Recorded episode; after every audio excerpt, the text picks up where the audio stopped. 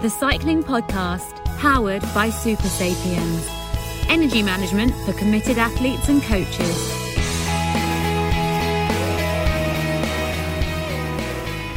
Hello, and joining you from a cold, fiercely cold Berlin, Baltic-feeling Berlin today on the five hundred nineteenth birthday of Nostradamus. My name is Daniel Freeber, and I'm the host of this week's episode of the Cycling Podcast, in which we'll be looking not into the future, as old Nostra used to, but into the recent past. That is to say, the cycling season just gone. Over the last few weeks, we've elected our ride of the year. We've had our comeback of the year last week. And this week, we're going to be focusing on our men's team of the year. Although, incidentally, they do have a women's team. Anyway, more of that later in what threatens to be another long, very long episode. In fact, sorry to the producers. And but first, I'm going to introduce my guest for the first part of the show. Joining me today, not from Brandenburg, but the Balearics. In fact, the no doubt still sun-kissed town of Sóller in the Tramuntana Mountains. It's a man who has earned justified acclaim for his commentary, not only on cycling, but sports as diverse as golf and volleyball. Indeed, as his former flatmate, I can tell you that he's been known to apply his commentary skills even to me, trying to cook him a risotto, once memorably lamenting, "Oh no, oh no," when he saw me adding the vegetable stock, and thereafter declaring, "It's all right, mate, I'll just have bread." In fact, that wasn't that wasn't just once. They used to have them regularly. No, he is no Epicurean, but he is a polymath and the second most illustrious native of Accrington, after the second seer slash clairvoyant to get a mention in this week's pod. That is Mystic Meg. But the guest, our guest this week, is television's Rob Hatch. How are you, Rob? You're not too well. I know this. Um, um, I hope Nostradamus can predict when I'm going to get better. If not, I'll have to go for Mystic Meg because, uh, yeah, I'm getting a bit fed up of, what is it, whole soothers and all that rubbish. But we'll get there. You should... We do have quite an international audience, so Rob, perhaps you could explain who Mystic Meg was, is, is hopefully. Hopefully she's still alive. Well, we didn't have a lottery, did we, in, in U K until, what, late nineties? And they brought this Mystic Meg in. She was a an unknown personality until then, and she had like a crystal ball. Being very kind. And, she, and you know, she, she was going to predict who was going to win the lottery, apparently. Um, I'm not sure the success rate was that great, because obviously she'd be, she'd be getting ten percent, wouldn't she, every week, you know? We should really, well, should perhaps see if Mystic Meg is still around, whether she follows professional cycling. Maybe get her on on the other side of New Year when we start to preview the coming season. Maybe she can make some predictions for us. But Rob, we're mainly going to be looking back this week. But we haven't had you on for a couple of weeks. What have you been up to the last couple of weeks? Champions League, track Champions League cycling. Um, I went to a lovely event um, at Canyon headquarters in uh, Koblenz. I'd never been there before, that part of Germany. That was very, very nice on the river there. But yeah, uh, what else have I been up to? And then travelling home. I was away, uh, obviously, for about two weeks or so. Um, saw some family back in U K after the London round of the Champions League. So that was nice. And then I did a little bit of cyclocross uh, commentary at the weekend, which was also very nice. A lot of variety, Daniel. Well, who knows? Maybe we'll talk about cyclocross. Who knows? I wouldn't like to predict anything in spite of the um, the auspicious date as far as predictions are concerned, and uh, the previous references to Nostradamus in particular. And we are going to get on with a news roundup, Rob. We've got a lot, lot to get through, a lot of news this week. Um, I'm going to prioritise quantity over quality today because... Um, there is a lot, um, as opposed to prioritising waffle over quality, which is the usual way on the Cycling Podcast. Um, in fact, should we start, Rob? Let's start with cycling. It'd be good to start um, instead of talking about Mystic uh, my, Meg all day. Yeah. Yes. Um, cyclocross fans, don't be offended. Well, I, I was going to be pretty breezy with the cyclocross roundup this week, but in fact, Rob, since you were commentating on it, I'm going to defer to you, and you can tell us what happened in Dublin at the weekend.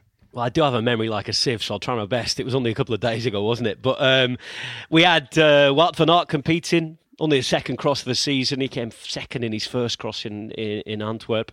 And, well, he put the headline performance in, really, because he was stopped not once, not twice, but three times. And the third time, he ended up with someone's towel in his mech. That meant he had to run backwards, change his bike, get back on his bike, make up twenty-five seconds to get back just to the front of the race, then attack and beat the likes of Tom Pidcock, Van Turenhout, Iserbit and all the rest. Tremendous performance, and I would say one of the, the best wins I think that I've ever seen him pull off on the crossfield.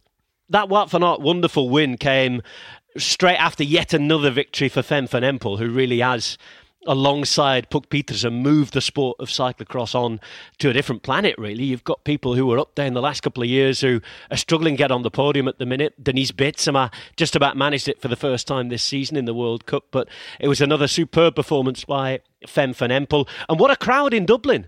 What a crowd out there. What an atmosphere. It was up at the Sport Island campus where the former Taoiseach, Leo Varadkar, said that they're going to build a, a velodrome very soon. So that was absolutely brilliant to see. And top-level cycling, the very top-level cycling, back in Ireland for the first time since, I think, the Giro d'Italia in twenty fourteen. So an absolutely brilliant party at the weekend.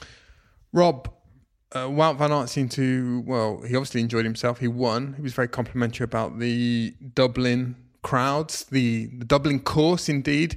Um, it's been a good few days for his great rival Mathieu van der Poel, although he wasn't in Dublin at the weekend. M V D P's conviction for assault on the night before the World Road Race Championships in Wollongong was overturned on appeal earlier this week.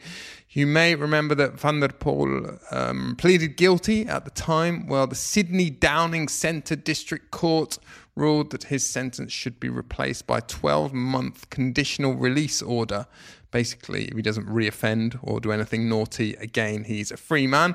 And partly because of the defendant's previous good behaviour, also because the victims of his ire in the Um, alleged altercation had provoked him somewhat, as we saw in some of those videos that went viral. But this is slightly confusing, isn't it, Rob? I mean, he, he pleaded guilty at the time, partly to sort of attenuate what whatever action was going to be taken, I think, to, well, to get out of Australia as, as, as quickly as possible.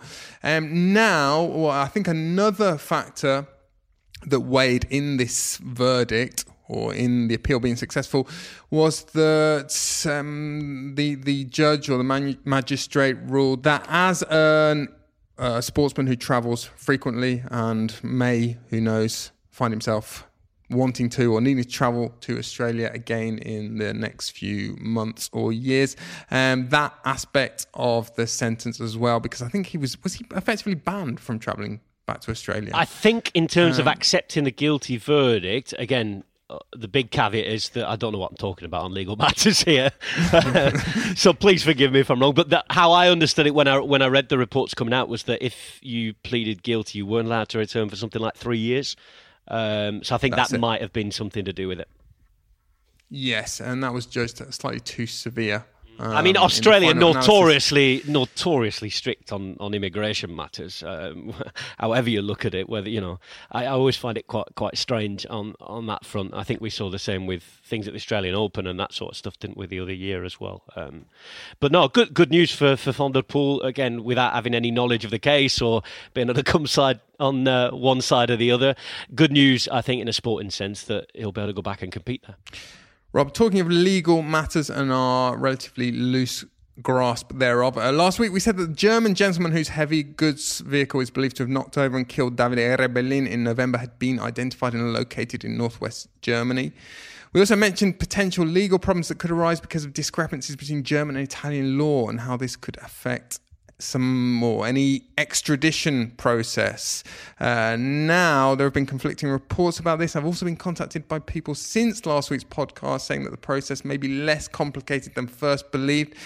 That said, at the time recording, there's still no arrest, and the latest info coming out of Italy suggests there will only be one if or when the public prosecutor in Vicenza, where the incident took place, requests an international arrest warrant. Um, that may well happen imminently. The, the autopsy on Davide Rebellin was supposed to be conducted yesterday, I believe, the thirteenth of December, but it was postponed to the nineteenth of December. That also may affect the timing of what happens next.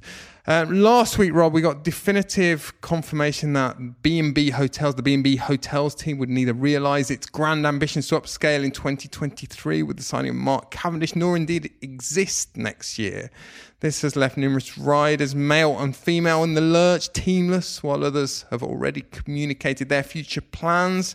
Still nothing solid on Cavendish, although new rumour is doing the rounds about the American pro-Conti team Human Powered Health, Meanwhile, the ex-B and B man Pierre Rolland has announced that he is retiring from professional cycling at the age of thirty-six. Um, he does so with a palmarès that includes Tour de France stage wins at Alpe d'Huez and La Tusuire, a Giro stage win in Canazei in the Dolomites, fourth place overall in the two thousand fourteen Giro d'Italia, which I'd completely forgotten about.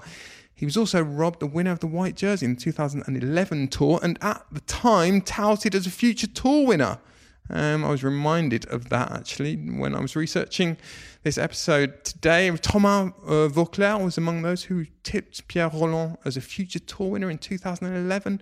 I mean, his legacy also includes many a, a good-natured meme about his attacks. Attaque de Pierre Rolland became a, well, a, a sort of a social media Twitter cliche, didn't it? Um, even more famous, I think, Rob, than Attaque de, uh, who is the, who who am I thinking of? The Cofidis Rider. Cofidis Rider, yes. Red jersey um, in the Vuelta. Nicolaide. Yes. Nicolaide. Um, commentator's dream and, and commentator's nightmare at the same time, those things as well, because you you say it and you sort of realise, oh God, I'm going into sort of Partridge territory here. This is sort of, but it's one of those things that it's one of them ones. Rob, Pierre Rolland, you will have seen, you've watched, commentated on Pierre Rolland a lot over the years. How will he be remembered? Will he be remembered as someone who didn't quite live up to his potential? Or maybe someone whose potential was slightly misconstrued, um, overstated? I'd go in that latter category, Daniel, actually, yes. Um, I think he suffered from, again, how do I word this? Uh, suffered from the fact that, you know, he was born in France. Uh, all the media hype that, that goes on with you, and um, at the end of a very lean period. Exactly. I mean, French cycling has gone, you know, from strength to strength, hasn't it, in the last decade since he was doing these his white jersey thing and getting good results at the Giro and things like that as well. But like you, I had to remind myself that he was in the white jersey, the winner of the white jersey there, and uh, what he did at the Giro d'Italia as well. And I think that was this year. I think I was doing, it might have been the Tour de France research or research for another race where he was expected to be prominent, and we were going to get many of those attaques de Pierre Rolland and things like that. Um, and, and I basically I wanted something new to say about him because... because I think I, I, I was sort of wary of getting stuck into that stereotypical image I think that we all have of Pierre Rolland, of maybe not realising that, that that potential. And and on, on on reflection, seeing what he did, I think he probably did overachieve at the start rather than, than anything else. And I tell you what, he's not a bad palmarès though, as you. I think uh, not many people would complain about that with, you know, with the stages he won at the Tour de France and things like that. He, he's had a bloody good career.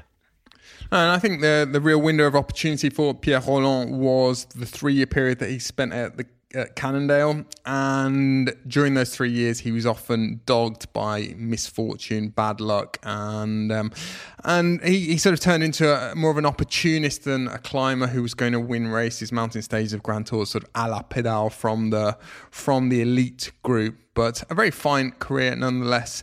Rob, talking of riders who spent much of their career in the team formerly known as Bonjour, Bouygues Telecom, uh, uh, Europcar, which is the case, was the case with Rolland. We had some sad news earlier in the week with the death of Walter Beneteau. Uh, Beneteau was fifty years old, only fifty years old, and he was found dead in a hotel room in Bali on December the eleventh at the start of this week. The cause of death had not, or has not been released at the time of recording.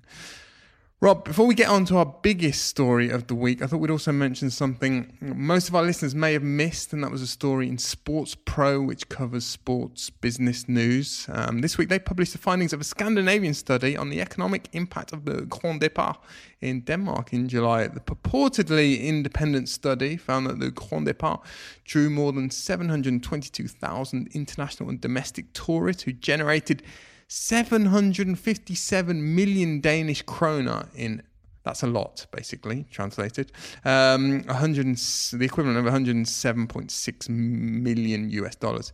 In economic impact, the researchers found eighty thousand editorial mentions of the Grand Départ over the year leading up to the tour, sixty percent of which were from the international media, reaching an estimated average of seventy-six million potential daily readers. Rob, I'm always quite suspicious of these studies. Um, we often get teams that commission studies into the economic impacts of their sponsorships. In this case, I say it was purportedly independent. Um, there was one of the organisations responsible for the study definitely had a connection with the Danish Tourist Board and the kind of people who put on the Grand Départ. So I'm slightly suspicious of that. However, this is very good news for A S O, isn't it? Because we've had Grand Départs um, in the recent past, n- notably the, the Yorkshire Grand Départ, which was fated as a great success at the time, and then subsequently, years later, there were question marks raised about the economic impact of that and the legacy of that. But these figures are quite impressive, aren't they? I think it drew a lot of visitors, didn't it, to Denmark? I think the crowds maybe in Yorkshire drew a lot of Brits there who'd never been to that sporting event before, um, never really discovered what cycling was, never mind the Tour de France. They knew that there was this thing called the Tour de France. Uh, I think maybe the... Um, the type and profile of people who went to those two Grand Départs. Again, this is just pure speculation on my part, but having having been to the Yorkshire one, I, I'd suggest that that might be slightly different. Um, but it's very good news for A S O. It's probably good news for R C S as well, because they can be on the, the coattails of that. And when they're trying to flog their product to the next people who they want to sell it to, you know, or the, the next television deal, they can say, oh, hang on, this is in here as well. Sponsors who want to get involved. We know that every jersey is sponsored. You know, twenty-five kilometres to go is sponsored, isn't it, in the Giro d'Italia? The sponsors everywhere. So it's good news for, I think, anybody who, who sells bike racing on, on a big scale. Um, like you, maybe a little sceptical of where these studies come from and what have you. Um, but again, I, you know, without any other... Uh, information to the contrary, I'm, I'm not one to doubt it. And, you know, just from personal experience, I learned a lot more about Denmark, even not having been there this year. I think you're all mm. pretty um, well versed in the fact that now the way we commentate these these Grand Tours, a lot of time we're, we're either in a studio in the U K or sort of somewhere else, um, just given the, the economic and environmental impact of uh, how things go now. Um, but I learned a lot about Denmark. Learn how to say some complicated words. Tried to, anyway. Um, I saw its beautiful coastline. Um, and, yeah, I think from that point of view, if, if you're slightly curious, I think I think it, it works wonders. Yeah, and just in terms of the general discourse at the moment about hosting grand major sporting events, whether it be the World Cup, which is going on at the moment in Qatar, or the Olympic Games, a lot of countries have sort of fallen out of love with the idea of hosting, for example, the Olympics. We've had various cities in the past few years withdraw bids. And, you know, the Tour de France and A S O, they have been trying, mostly successfully for quite a long time, to position themselves as really the next rung on the ladder right beneath the World Cup um, and the Olympics. Uh, and, and at the moment, certainly are not sort of tarred with the same brush of... Um, or certainly places like Denmark, you know, there's, there there are none of the same question marks and issues and, and well, none of the same controversy linked to things like sport washing um, that has been very much in the news as far as the World Cup is concerned. Rob, penultimate item on the roundup today is World Cup training camp, World Cup, World Tour training camps. And they've been going on over the last I didn't realise that Messi two. was back here in Mallorca there preparing for the final. There you go. Um, they've been going on the last week or two, mainly in Spain, a couple in Mallorca, Rob, up the road from you. Uh, where are Bora? Bora down, are they at the Robinson Club? I, I tried uh, to work out from their Strava files today where they were staying. I've heard a lot of complaints from teams that have been in Mallorca the last few years that when they've been over on the east of the island, a lot of the climbers have found that it was too far from the mountains for yeah. their taste. Yeah, I mean, and from a, I mean, I live over in the mountains, as you well know, and uh, just as a point in. Uh, And again, I don't do anywhere near as many kilometres as these guys, but I almost never ride on the other side of the island just because it's too far away. Um, and, you know, even if it, it's too far for a lot of guys, you've got to do proper training. They could ride there and ride back. But in these days of everything being measured to the, the nth degree, I'm not sure it is the right thing. I think I remember going with you, actually. Did we not go to a Bora team launch at a hotel in Arenal, which is um, yes, close to Palma yes. itself? Um, I know that Ineos Grenadiers, they tend to stay up in on the north, and they're they about do. what I would say twenty kilometres ride, not even that from the first climb they'd have to take on. So um, they're pretty well set up. And I also know that during the last couple of years, when certain ho- hotels have been closed at certain times of year because of COVID restrictions, teams have been sort of going D I Y and picking up small boutique hotels and things like that. So I think that might be happening here as well and over on the mainland too. Um, but I'm not sure if anybody's doing that at the minute, but I know that it's something that people are interested in for sort of smaller scale training camps. Well, most of the teams are over on the mainland in the Calpedania area. Um, there have been a few media days too, and as always, this time of year we'll learn a few things about race programs next year. Bora, we just mentioned them. They've told us that Jai Hindley will probably focus on the Tour de France, while Alexander Vlasov will target the Giro. Uh, meanwhile, U A E Tadej Pogačar said that he would like to focus on the Giro d'Italia one day, but will again prioritise Tour de France in twenty twenty-two. I think he's also said that he's going to do the Tour of Flanders again next year, which is good news. Uh, finally, Rob, I mean, no real surprises there, are there, as far as Bora concerned? I mean, I was in a, a Bora, um, I was speaking to Ralph Denk and Rolf Aldag yesterday, in fact, from the Bora training camp, and they're quite realistic about Jai Hindley doing the Tour de France. They don't expect him to beat Jonas Vingegaard or Tadej Pogačar, but it's obviously going to be an important or sort of stepping stone for Jai Hindley with a view to maybe contending for the Tour de France in future years. And of course, as we know, it's a pretty mountainous route with not much time trialling next year. It suits him. It suits him, doesn't it? If there ever was a Grand Tour that would suit Jai Hindley, that would be it. But again, no pressure. I mean, he's up against the ballers, isn't he? The world beaters. And we must give Jai Hindley credit because, you know, it often goes forgotten, doesn't it? The winner of the Giro, I think, unless it was a really special race. But the way he won it there, it was special, and certainly after what happened a couple of years ago when he came so close. And he's just been Um, named as Australian Cyclist of the Year, so congratulations to Jai. Finally, in typically counterintuitive arse-about-face cycling podcast style, we come last to the biggest story of the week, and that is Astana sacking Superman Lopez, um, or Normal Man, as uh, my friend Juan Carlos from Winsports in Colombia called him a couple of years ago. I think he will be henceforth known as Normal Man. Um, they have sacked him over what they called his probable connections with the Spanish doctor Marcos Maynar, who was arrested in June in connection with what the Guardia Civil in Spain are calling Operación Ilex. Ilex. What's Ilex, Rob? Do you know? I'm not sure, not off the top yeah. of my head. And that is an inquiry into the illegal trafficking of medicines, presumably for doping purposes. The team had already suspended Lopez in July, then reinstated him in August. But now there will apparently be no way back. Lopez himself has put out a statement to protest his innocence and state that he is not under investigation. He'll take legal action over what he has called his unfair dismissal. However, no sooner had that statement dropped than the Spanish newspaper A B C disclosed more details about Operación Ilex, including the Guardia Civil's suspicion that Maynar organised for the banned fertility drug menotropin to be delivered to Lopez in Budapest before the start of the Giro in May. Again, according to A B C, the investigators also suspect that an injection of the drug and subsequent inflammation in one leg may have caused Lopez to pull out of the Giro in Sicily in the first week. He said, if you remember at the time, that he was suffering from a thigh injury. Um, also in the crosshairs of the investigators is Vicente Belda, former Kelme D S, who had mentored Lopez, has mentored Lopez for many years, and Belda's son, who's worked for Astana as a masseur. The pair of them, Belda and his son, and also Marcos Maynar, have been called to appear before the investigating magistrate in January.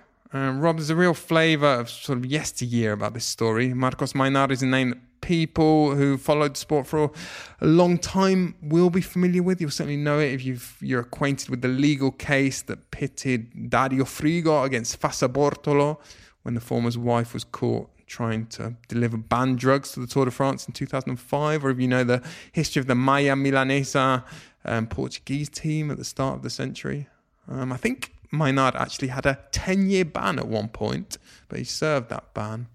Uh, it all sounds really ugly, doesn't it? And you're right, it does sound uh, a little two thousand six uh, at times, certainly when you hear the Guardia Civil getting involved and things like that. Um, obviously, like anybody following the sport, I hope And I hope for Miguel Angel Lopez's sake and everybody around him um, that it is, uh, you know, a false accusation and, and things like that. Um, but I'm afraid if there is any truth in it, then it looks difficult for, for Lopez to be riding at the top level again, doesn't it? Certainly with the attitudes team. I mean, thankfully, teams' attitudes are not two thousand six, aren't they?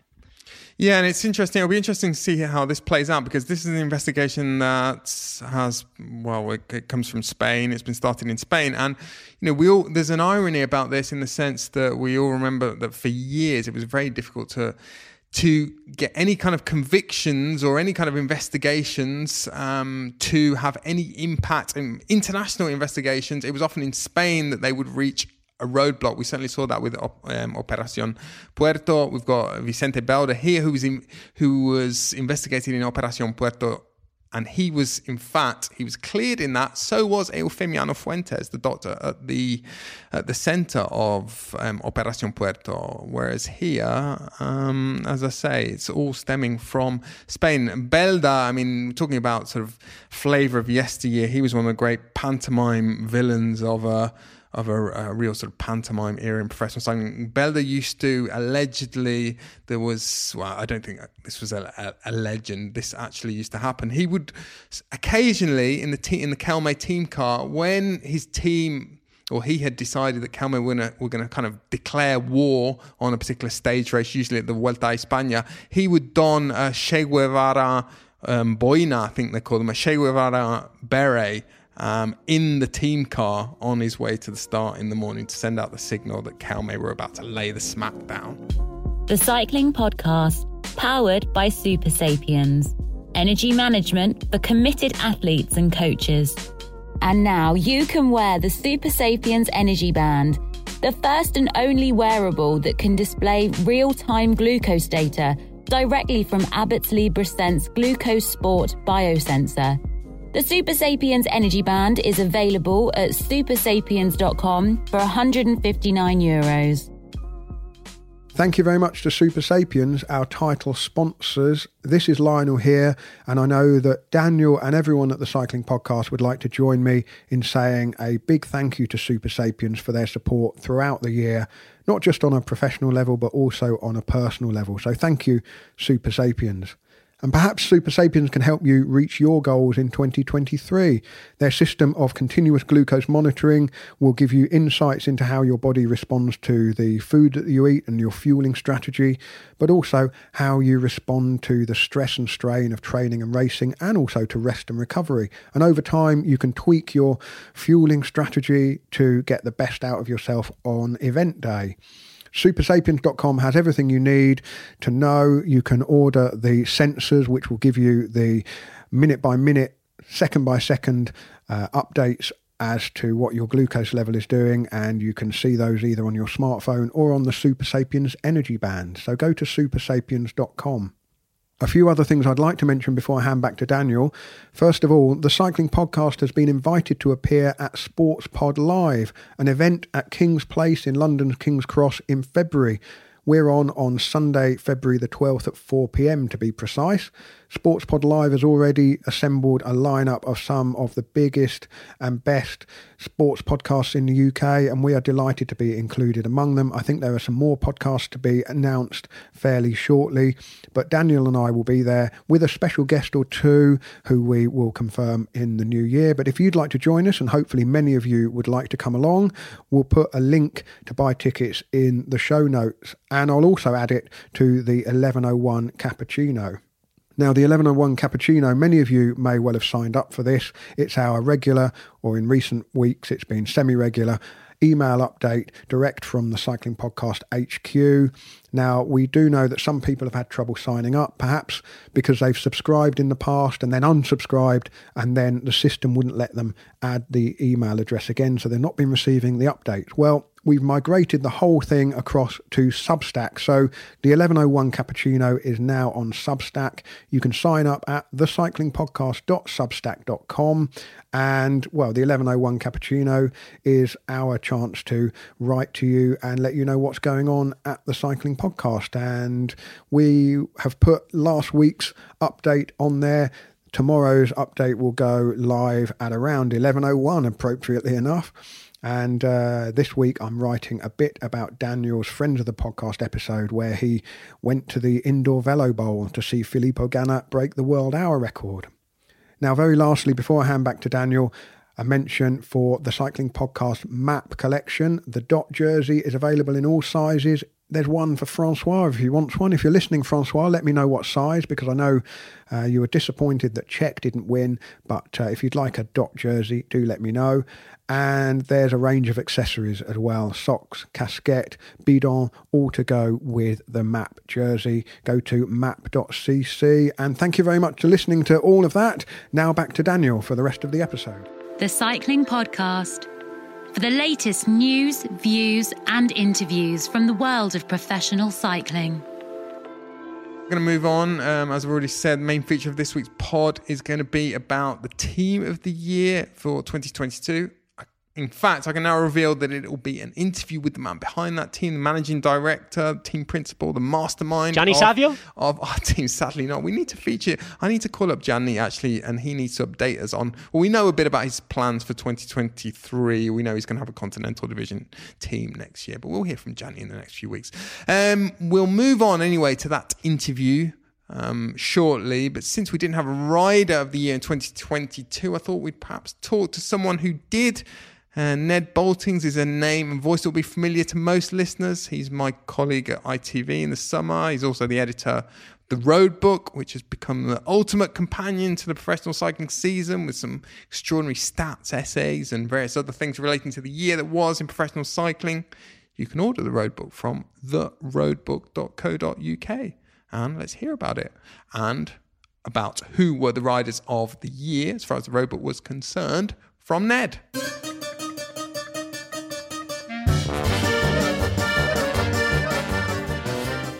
Well, I'm going to dispense with any niceties immediately, and we're going to get on to what has been the most unpopular feature throughout this twenty twenty-three, or twenty twenty-three, I'm jumping ahead already, twenty twenty-two cycling podcast year, um, introduced during the Vuelta, the stage summary time trial. Everyone hated it. I got pelted with um, lots of hate mail, in fact, but um, I continue to, to, to tease the listeners by periodically reintroducing it in different guises. Today, we're going to have the not the stage summary time trial. We're going to have the sort of year in review time trial. It's ninety seconds. We have not chosen a rider, Um, male or female of the year. We've dispensed with that category, in fact. But someone, um, one of our, our friends in the cycling media, um, has certainly done that, chosen riders of the year. So he's going to have ninety seconds now to tell us who they are, why.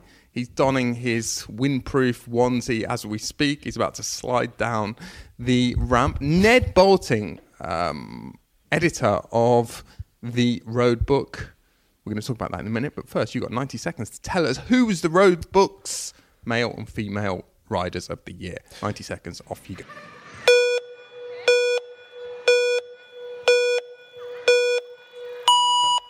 Well, I'm going to waste the first five seconds to say it's just a delight to be part of such a failing project. Um, thank you very much, uh, Daniel. Yeah, no, no, the, the, the, the, this um, this feature that I've just blown the first ten seconds away. We've actually got seven categories in the Riders of the Year for twenty twenty-two. Let's start with the, the big two. The female Rider of the Year was an absolute shoe-in for the jury, um, who pretty much unanimously had to choose Annemiek van Vleuten, possibly against their better judgment as well, because I'm not sure, and this is something perhaps we can discuss, how um, uh, um, how... good it is to have Annemiek van Vleuten winning absolutely everything as soon as the uh, road goes uphill in stage racing. So that's another talking point. The male rider of the year, interestingly, didn't feature in the Tour de France, and I think it's the first time in our five years that we've had a rider um, win that category. He's not made any impact at the Tour de France. It was Remco Evenepoel that was chosen by the judge, but that's a bit like sometimes, I think, when the football awards come out and the player of the year gets decided. It's whoever's in form at the time that the votes are cast, and I think there was a bit of that going on, possibly with Remco Evenepoel. Um, the young female rider of the year, again, Uh, was incredibly uh, unanimous. It was Zoe Backstead, who holds four world titles across the track, uh, cyclocross, which I know you and I both big fans of, uh, Daniel, um, um, in the time trial and in the junior road speak, racing. Speak for yourself. You sponsor well, the I'm, race. I'm, I... um, Geraint Thomas. Now, this is interesting. Instead of a young female, uh, young, young male rider of the year, in twenty twenty-two, we decided to flip it completely, because we decided there's no point in having a young male rider of the year because they're all teenagers these days. So instead, we flipped that um, category. Veteran male rider of the year goes to Geraint Thomas, who had a quietly brilliant twenty twenty-two. Um, and that was an interesting choice, I think, just ghosting his way into another podium in a Grand Tour. Um, combative female rider of the year went to Annemiek van Vleuten, almost inevitably. and the most combative male rider of the year was Wout van Aert. Uh, how could it not be? Uh, a truly exceptional performance at the Tour de France. In fact, arguably one of the greatest individual rides in the entire history of that bicycle race since its inception in nineteen oh three. And then the oh. Readers' Rider of the go Year. On, go on, go on. Rem, Remco, Remco. And is that is that it? Is that in ninety uh, seconds? Yes, and one of the reasons why this feature is so hated is that it is completely shambolic and we don't really count the ninety seconds. I think that was around one minute, fifty-nine seconds. Um, had oh, we been sorry. working for I T V Bolto, James Venner, our director, I would have had a count in my ear with you because you missed you missed the time cut there. Um, Bolto, lots of categories there. Um, yeah, there are. Why? Uh, That's a good. I'm not prepared for that one. Well, because there are different types of being good, right? There, you know, there are different phases in a career. I like the idea of the combativity award because it opens, you know, opens up an entirely different. Normally, it opens up an entirely different sort of subsection of overperformers. I think historically. And as I say, this is our fifth year. I think that's pretty much been the domain of Julien Alaphilippe in terms of the men up till now. But, you know, how could it not go to Wout van Aert? And it's nice to have, when you look back on the page of the book in which they're actually listed, it's actually nice to see Wout van Aert's name there. Because to my mind, I think when I think back to twenty twenty-two, I'll probably think of Wout van Aert before I think of almost anything else, uh, one way or another. And it'd be wrong if his name wasn't there. But, the, the, yeah, the veteran... male rider was something we discussed this time last year, actually. We kind of thought, well, because we just kept getting the same names nominated for male rider mm. and young male rider. And and all this this discussion has been doing the rounds, hasn't it, in cycling about dispensing with the white jersey in stage racing anyway. So we thought we'd get on the front foot and do what um, the Grand Tours seem unwilling to do for um, good spon- sponsorship reasons. The qualification criterion for uh, Veteran of the Year was what? It's a bit arbitrary, Daniel. It's a bit arbitrary. Yeah, it sounds suspiciously shambolic, a bit like our most of our features. Yeah. Well, we did discuss it, and we thought, I think our first inclination was thirty, which sounds ridiculous, because thirty was, you know, historically the year, you know, the age at which you just about get going um, with your career. But we decided that was probably a little bit too young. Then we had to jump in a nice sort of round numbery kind of, sent, you know, like, well, the next obvious step is thirty-five, but then that's really old, isn't it? And there aren't that many. So we had to split the difference and we settled quite arbitrarily for thirty-two. Yeah, um, Geraint Thomas won it, which is, again, you know, I don't think he would have been close to winning any of the other categories, but but it was a quietly very effective year for Geraint Thomas, wasn't it? And... um And it's kind of nice that his his name is on that on that page as well. And also one of the things that comes through in the road book, which of course is a very comprehensive, well, statistical and otherwise, is that there are some fantastic essays in there. Um, overview of the season is.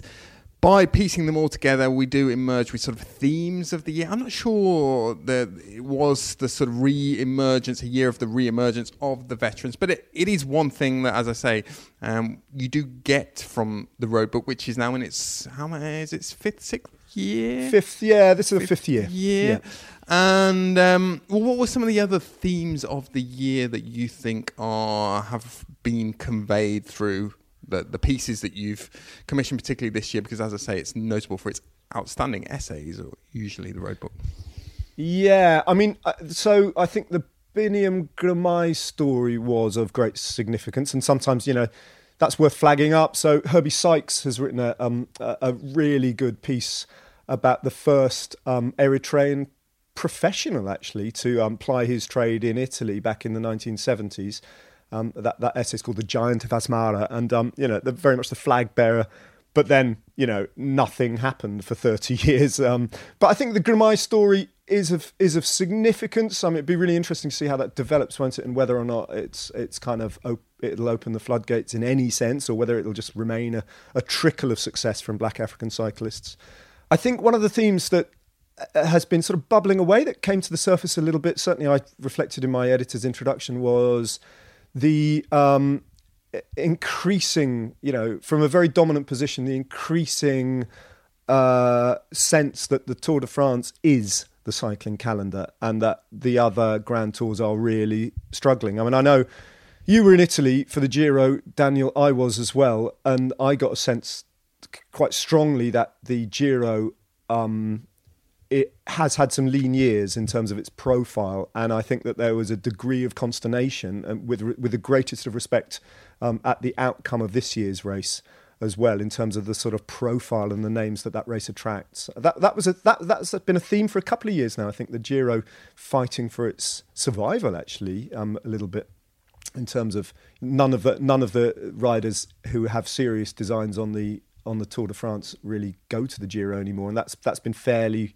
That's been fairly recent as a... Uh, yeah, I mean, I think almost more concerning in this particular year than the winner, who, you know, Jai Hindley is someone who has shown his pedigree over the last two or three years and may yet develop into um, one of those stars who we, you know, we see go head-to-head with the likes of Pogačar and um, Vingegaard at the Tour de France. But it was pretty thin gruel as far as entertainment was concerned, as far as sustained entertainment throughout the three weeks, wasn't it, at the Giro, unfortunately. I, I didn't say this at the time because I know that if if ever you sort of level that at a race, that it, and particularly when you're there, it's a great privilege to re, to report on these races on the ground. If you say that the racing itself is a bit turgid, a bit stale, then people tend not to like it. So um, I I reserve that judgment until, well, the, the sort of safe haven of, of a few months down the line. But it was it wasn't great, was it? Well, I think I think you might have messaged me at some point using one of your favourite expressions. I think you described it as a bit tippy tappy. Yeah, um, and and, uh, and that was and that was, yeah a bit a bit Beaujolais Nouveau, and uh, and that's kind of the sense. But it's strange. I, I know what you mean actually about uh, judging something while it's ongoing, because I was commentating on it.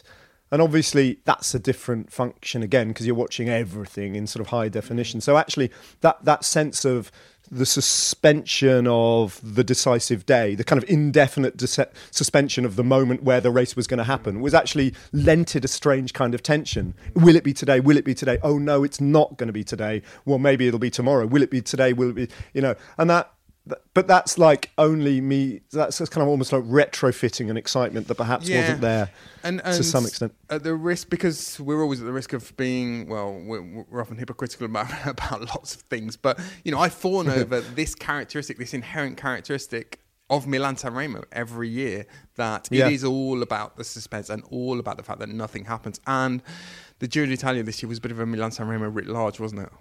That's a really good, yeah, exactly. And the Poggio was that final attack um, by Jai Hindley. But boy, did we have to wait for it. Yeah, you're, you're right.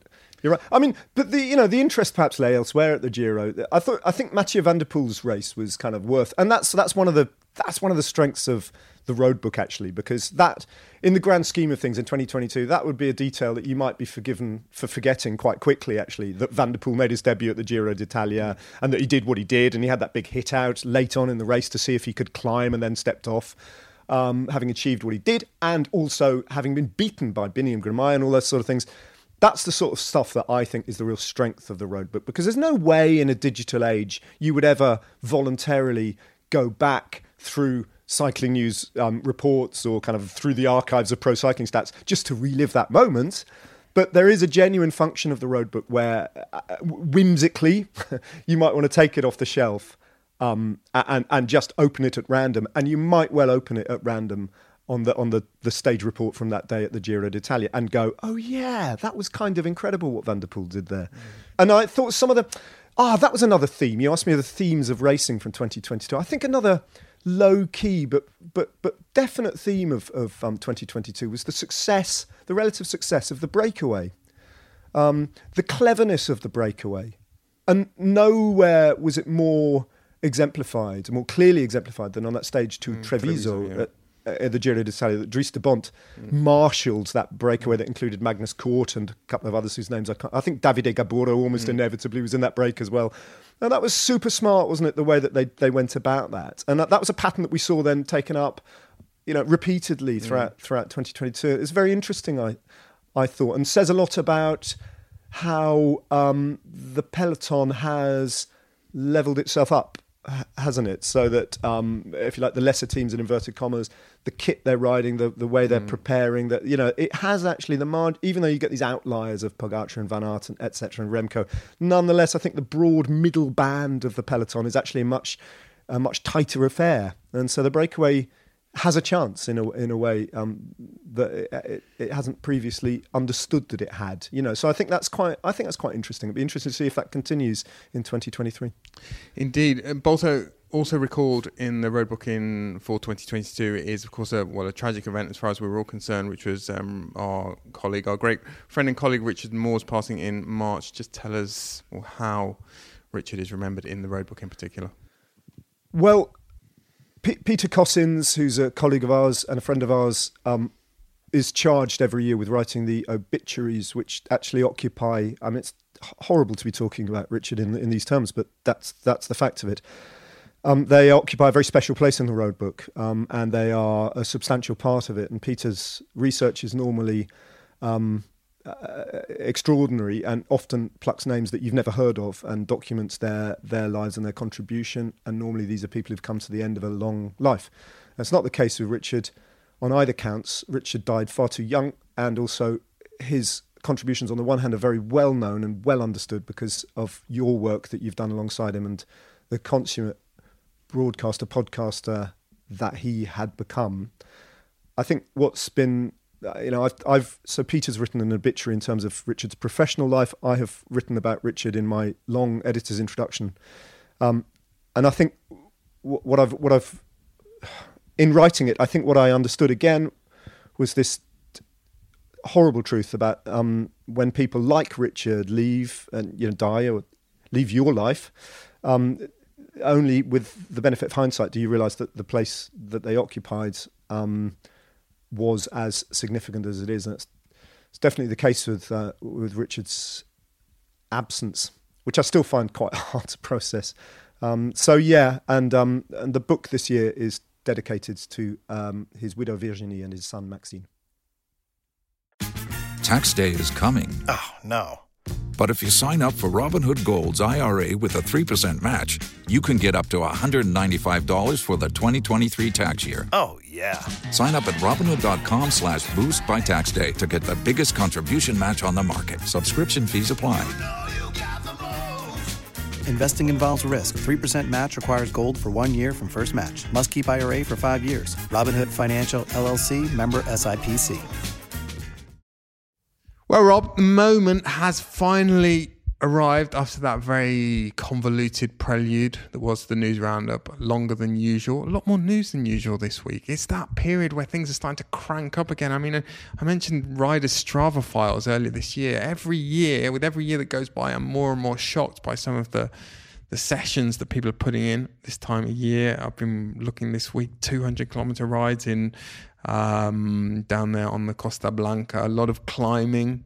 Haven't spotted any um, any K O Ms on the Col de Rates, which is, I, I saw someone, I think it was Larry Warbass, Warbass, our friend, friend of the pod, lucky Larry Warbass, talked, um, I think he posted on Twitter yesterday about um, how the, or how many riders one bumps into, how many pro riders one bumps into on the Col de Rates of an afternoon in December. But I'm sure, I'm sure there'll be, well, there will be some K O Ms. And there'll be, as ever, there'll be word that will spread around the, the pro cycling. It's a rumour mill about who's going well, who's not going well. Um, it's it's always quite an, an interesting time of year um, from that point of view.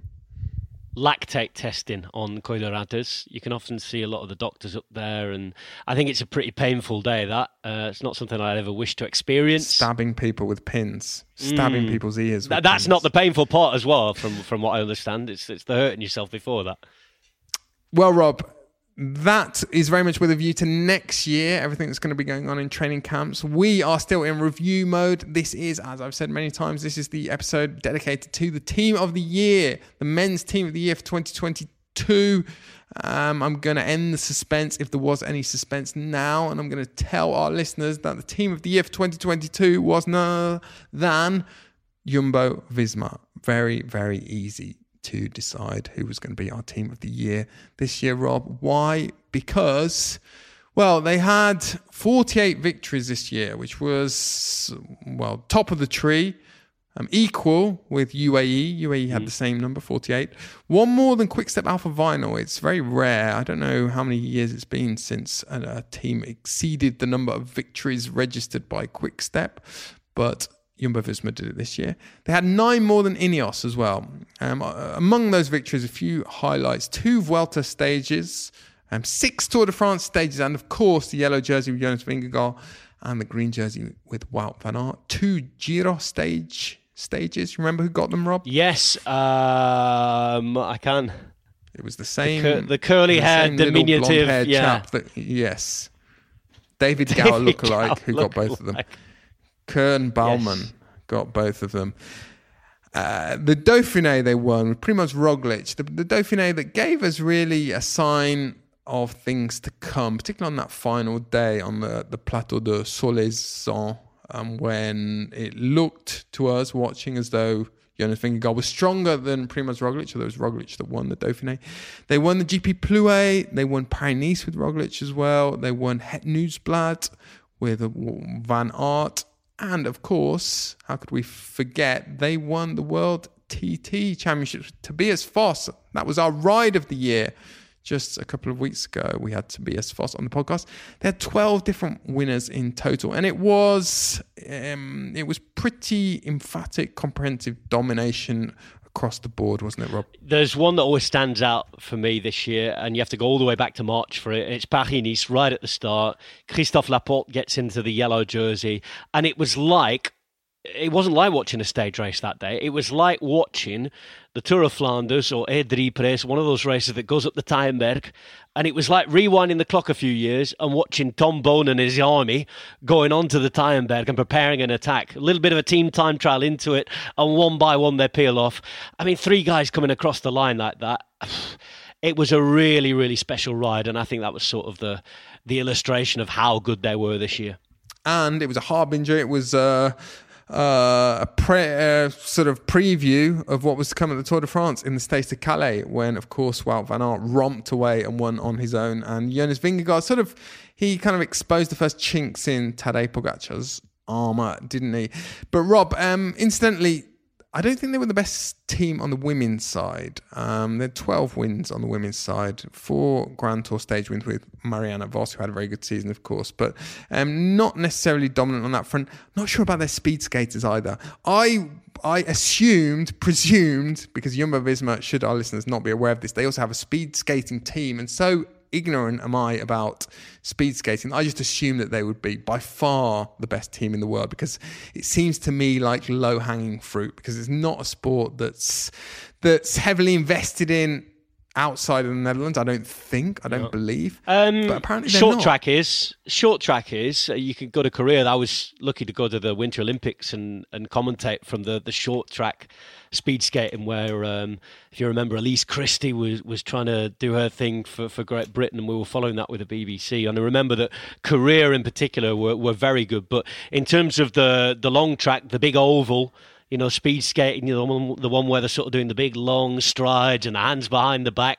Um, that's where you would expect Jumbo-Visma to, to be dominant. They're yes, good, but Never- not... Netherlands is the big, big country in the world for that. Anyway, tune in in twenty twenty-three for our new spin-off podcast, the Speed Skating Podcast. And um, Rob, I've been promising for what feels like hours now, this interview with the mastermind, Please. the man behind Jumbo-Visma, and the man behind an extraordinary story of transformation of this team that really grew from the ashes, was created from the ashes of the Rabobank team, a real institution in Dutch cycling, which kind of crumbled amid controversy and scandal. And the team, in its second iteration, Jumbo-Visma, or its latest iteration, had relatively humble beginnings, lest we forget. And they have grown into what I don't think anyone would dispute at the moment is the dominant force in professional cycling. The managing director is called Richard Plugger. He used to be a cycling journalist, of all things. Not much information is available online about how one becomes the managing director of the all-conquering World Tour team, having previously been a cycling journalist. And believe me, I have looked. Rob, we're going to get to, we're going to cross over to Richard Plugger now. Just before we do, tell me how you're going to be spending Christmas. Christmas, you have nightmares about Christmas dinner, don't you? Because we've talked about your eating habits, and Christmas dinner in particular poses several problems for you, I believe. One of them sprouts, the other's gravy. Uh, not interested, Daniel. Not interested. Um, bit a bit of turkey, yeah, fine. Uh, no, I'll be here in Spain actually, uh, and Christmas dinner generally takes place on Christmas Eve. Uh, I'm going to see a couple of friends, and then um, I think I'm working on Boxing Day, And after that, I'm going to head to the mainland and spend a little time with my partner who lives up there um, for New Year. So I look forward to it. Yeah. A um, little bit of work as always. Always difficult to, to step away completely. But yeah, I'm looking forward to that. And of course, it's the law. I'll be watching Home Alone. Oh, I thought you were going to be saying, I thought you were going to say Boxing Day football then. Rob. Well, that as well. Merry Christmas. And let's get to the main meal of the podcast. Finally, my interview with Richard Plugger, Managing Director of Jumbo Visma. What a day, what a ride, and Van Aert is about to bring the Wout factor to the Tour of France. Round the back comes Christophe Laporte. Has he got what it takes? Of course he has. Jumbo Visma have got it all, and it looks like they're going to take another victory. And here goes the plan. Laporte gets ready, Roglic is on the wheel, Pogačar is on the radio, big attack of Jonas Vingegaard. A man who packed fish, well he's just landed a big one. And on a day where he showed a gesture of sportsmanship, Jonas Vingegaard is victorious in yellow. This is uh, very, very big for me, it's, uh, yeah, it's incredible. Uh,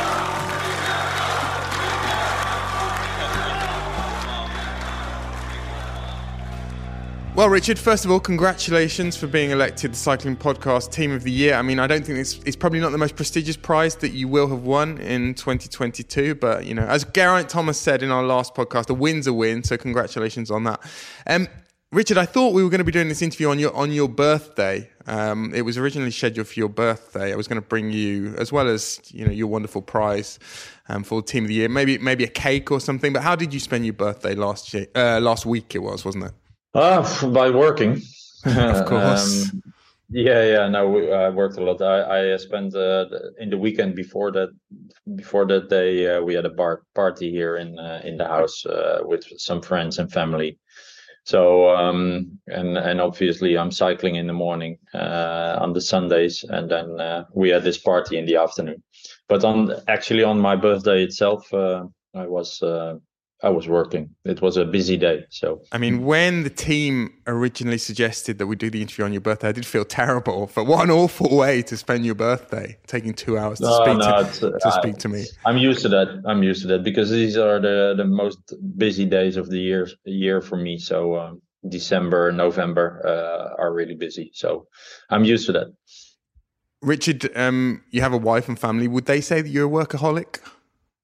Is that something that people would say about you now? Um, no, I think uh, they they uh, they say would say that I follow my passion, and um, that's uh, you know I'm I'm not working. I'm just doing uh, I'm doing my hobby every day. So um, you know how cool is that? And um, yeah, that, you know what I I really like what I do. So uh, it's not really work. Uh, sometimes it feels a little bit like work, but. Uh, I try to minimize it as, as much as possible. Well, well, this leads nicely into the first thing I was going to ask you about. If I mean, the, the lay fan, the casual fan, the once a year fan will probably not know that much about your background. One thing that people might know is that you you used to be a cycling journalist. Now, partly for, for selfish reasons, because I'd like to know how one goes from being a cycling journalist to the, the manager of the most successful team in the sport. Um, but I would like to go into a bit of detail about this. I think, well, we know that around about, well, it was ten years ago exactly, um, that Rabobank pulled out of sponsorship um, of what had been a well, long-standing, an institution in the sport. And, well, the team was left in limbo. And it was at that point that you, having been a cycling journalist, took the reins. I know you'd been working for Rabobank for a few months by that point, but but how... does that happen? How did that happen? Um, how did it come to pass that you were the guy that put your hand up and said, I'll do this? Ooh, uh, that's a, that's a, a question with a long answer, uh, I guess. Um, you know, I was asked by the by the Rabobank to to come in to, to change also the internal. I, I, I was there as a press officer slash communication manager, but given the fact that I... Um, I was uh, not a journalist in the last last part of uh, of my career at Sanoma. I was more an editor uh, editor slash publisher. So I uh, I led teams in, in Sanoma for a long time. So I was asked as a communication manager for the team, but also um, with the request to look at the internal organization, because they um, uh, Rabobank saw already that um, you know that the structures um, and the procedures of the of the bank that were yeah more or less laid upon the team were not really working in the sports team. So they um, and and the sports team needed to step up their game.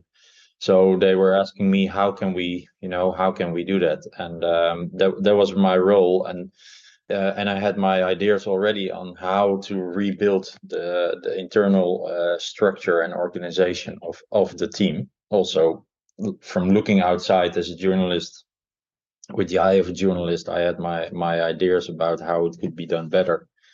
Um, so that was my, my plan to work out, and I was start, I just started, and then the Rabobank pulled, pulled out, and I said, well, you know, you have a problem and, and I have a problem because you hired me, and, uh, uh I had a good job at Sanoma, and, uh, I'd like to take over, um, if that's a possibility. And, um, then I took over the company because it's just an, an Incorporated or a L T D or whatever you call it in English.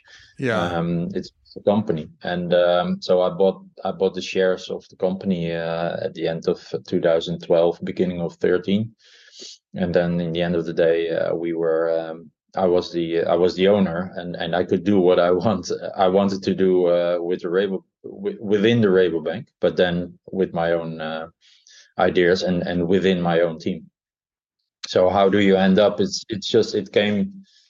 It came along, let's say, and, and I was asked by Harold Knebel to, to come in the team. And uh, Harold yeah, Knebel and, was the, the kind of liaison, wasn't he, between Rabobank and the actual sport? No, he was the he was the managing director okay. of the of the team uh, for five years since two thousand eight, I believe, until mm. uh, two thousand twelve. Yeah. Okay.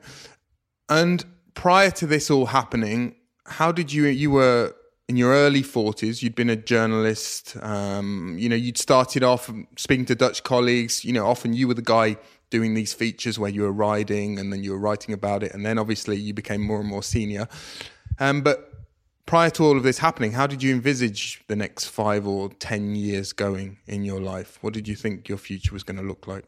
When I was uh, at, uh, at the publishing, uh, at, yeah. at Sanoma, Yeah, how, how I saw that at that time was, uh, you know, uh, I just enjoy life like I do today, um, and I cycle a lot, and uh, and next to that, I'm I'm doing what I'd like to do, and that is making magazines and websites at the time.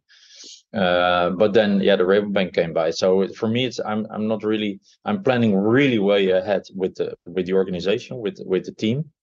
Uh, but for my own life, I always, uh, you know, uh, see what's happening and, and jump on uh, on things that that come across. And um, that that's what I did uh, from the beginning of my working career, and, and what I what I did at that time also. So I didn't see really a long future in whatever way. Uh, it it just happened that uh, that the Rabobank called me and uh, and asked me for this job. So. It was not really career planning or something. Well, and, and going back even further, winding the clock back even further. So you were born in, well, you're from a place called Zoetermeer, is it? Sweet Lake Zoetermeer, City. Yeah. yeah, just outside yeah, The Hague. Sweet Lake City. Its, claim, yeah. its claims to fame include um, the Locomotion Discotheque, the first mega discotheque of the Netherlands. I'm sure you spent many hours. Oh, wow. You many, know a lot about yeah, it. Yeah, many a happy hour there. Um, it also lays claim to Snow World, the first indoor ski slope made of real snow in Europe. Um, so you grew up there, did you?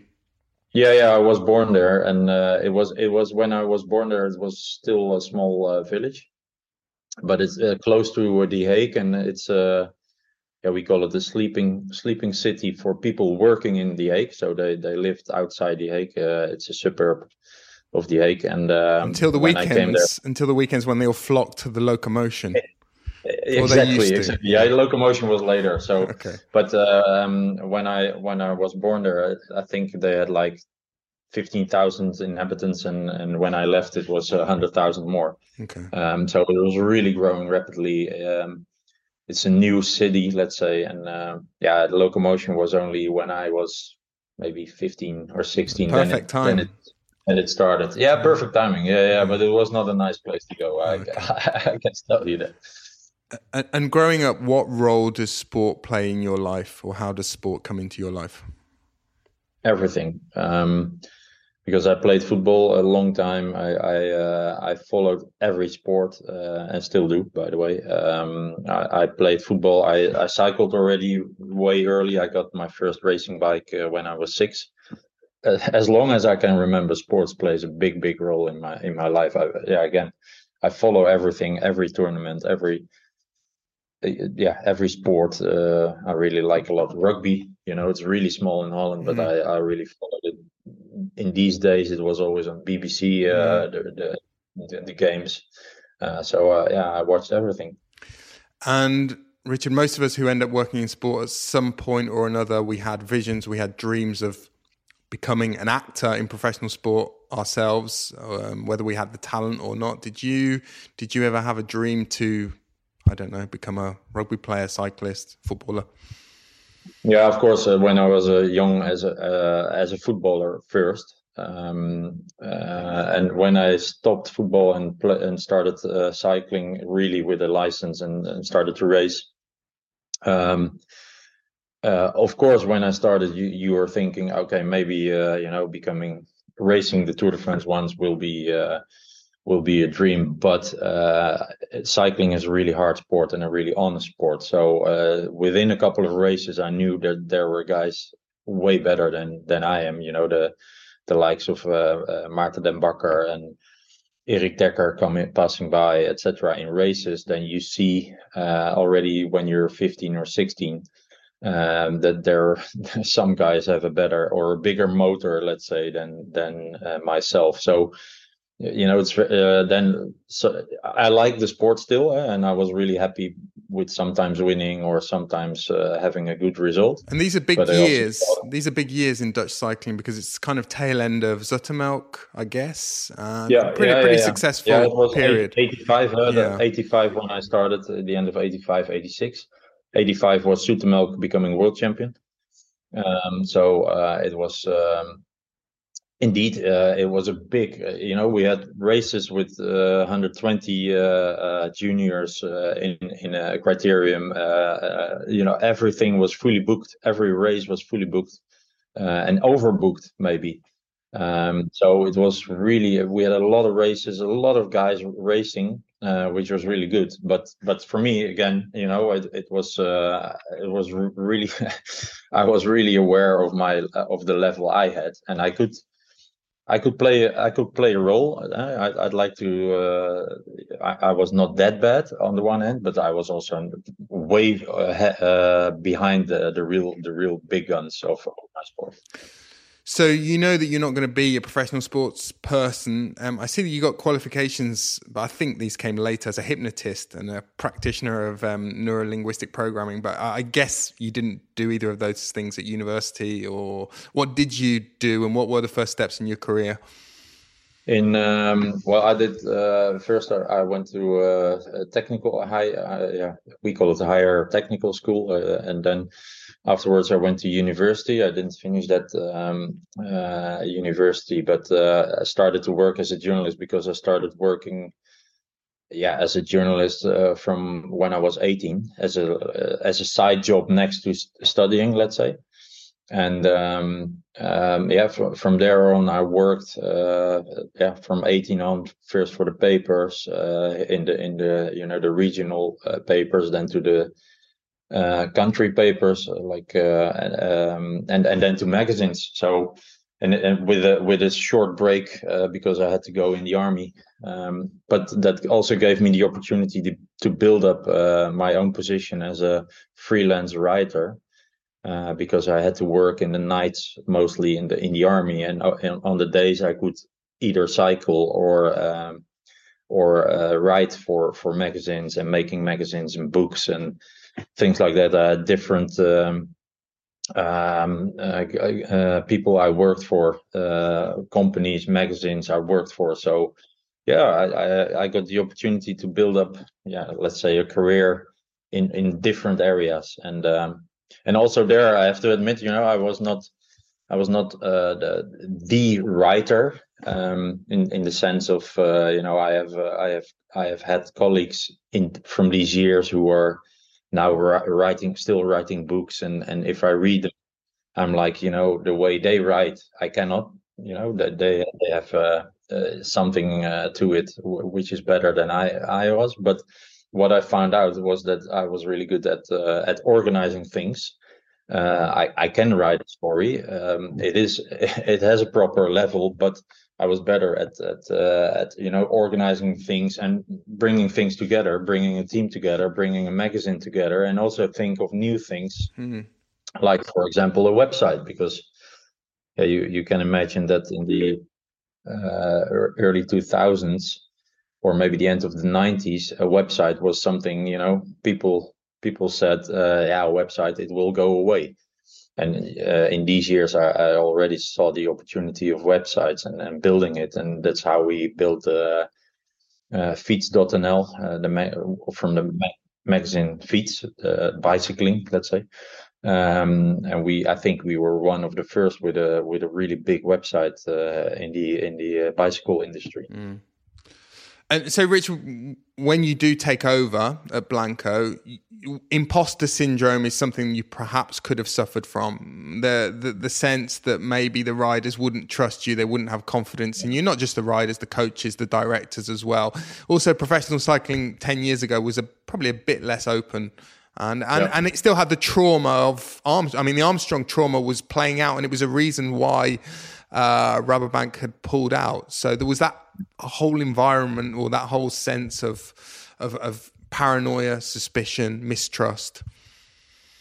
Yeah, yeah. Well, when I came in, uh, obviously, um, uh, I was seen as an as an outsider, uh, probably, and but but I knew enough um, to also know know a lot and, and understand a lot, and uh, uh, but people saw me indeed as a as a kind of an outsider, and, and maybe there was some mistrust uh, later, for sure that was the case.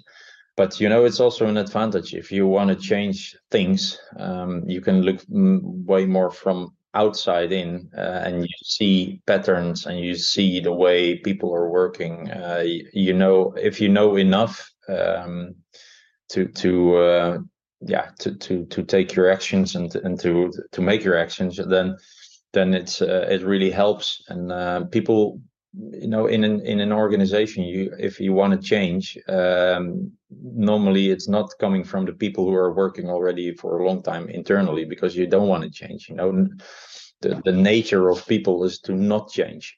You know, I, there's so so much con- conservatism in organizations, and when someone from outside comes in and he, who understands the inside, but also has the the the, the fresh view from outside. Um, that really helps. And yeah, you know, for me, uh, there was mistrust and, and things like that, but I, I don't, you know, I don't care. I have my own plan, and uh, uh, I wanted to to bring yeah to, to bring it to the next level. And yeah, that and and some some people believe, or most of the people believed in that, and some people didn't believe in that, and, and they hated it, or they, there was mistrust from these people. But yeah, that's that's a, most of the time a small group want to to really keep keep it as it was, and and try to to sabotage a little bit uh, the way forward. That's why I always say I have to realize, and people who are leading organizations in Holland, is it's a in, in Dutch it's an alliteration. Uh, it's a, every every change is perceived as being um, a, a wrong, let's say, even if it's an improvement. So. Uh, Elke verbetering is een verslechtering, zelfs uh, een verbetering. Uh, of elke verandering is een verslechtering, zelfs een verbetering. It's in Dutch. Mm. And and that's, uh, you know, with three V's. Um, and and you ha- as a leader, you have to understand that people will will see change always as, ah, no, uh, we cannot do that. The way we work today is is uh, is really good. So so don't change. So and that's uh, that's how it worked as well in uh, in the team. Tax day is coming. Oh, no. But if you sign up for Robinhood Gold's I R A with a three percent match, you can get up to one hundred ninety-five dollars for the twenty twenty-three tax year. Oh, yeah. Sign up at Robinhood.com slash boost by tax day to get the biggest contribution match on the market. Subscription fees apply. You know you Investing involves risk. three percent match requires gold for one year from first match. Must keep I R A for five years. Robinhood Financial, L L C, member S I P C.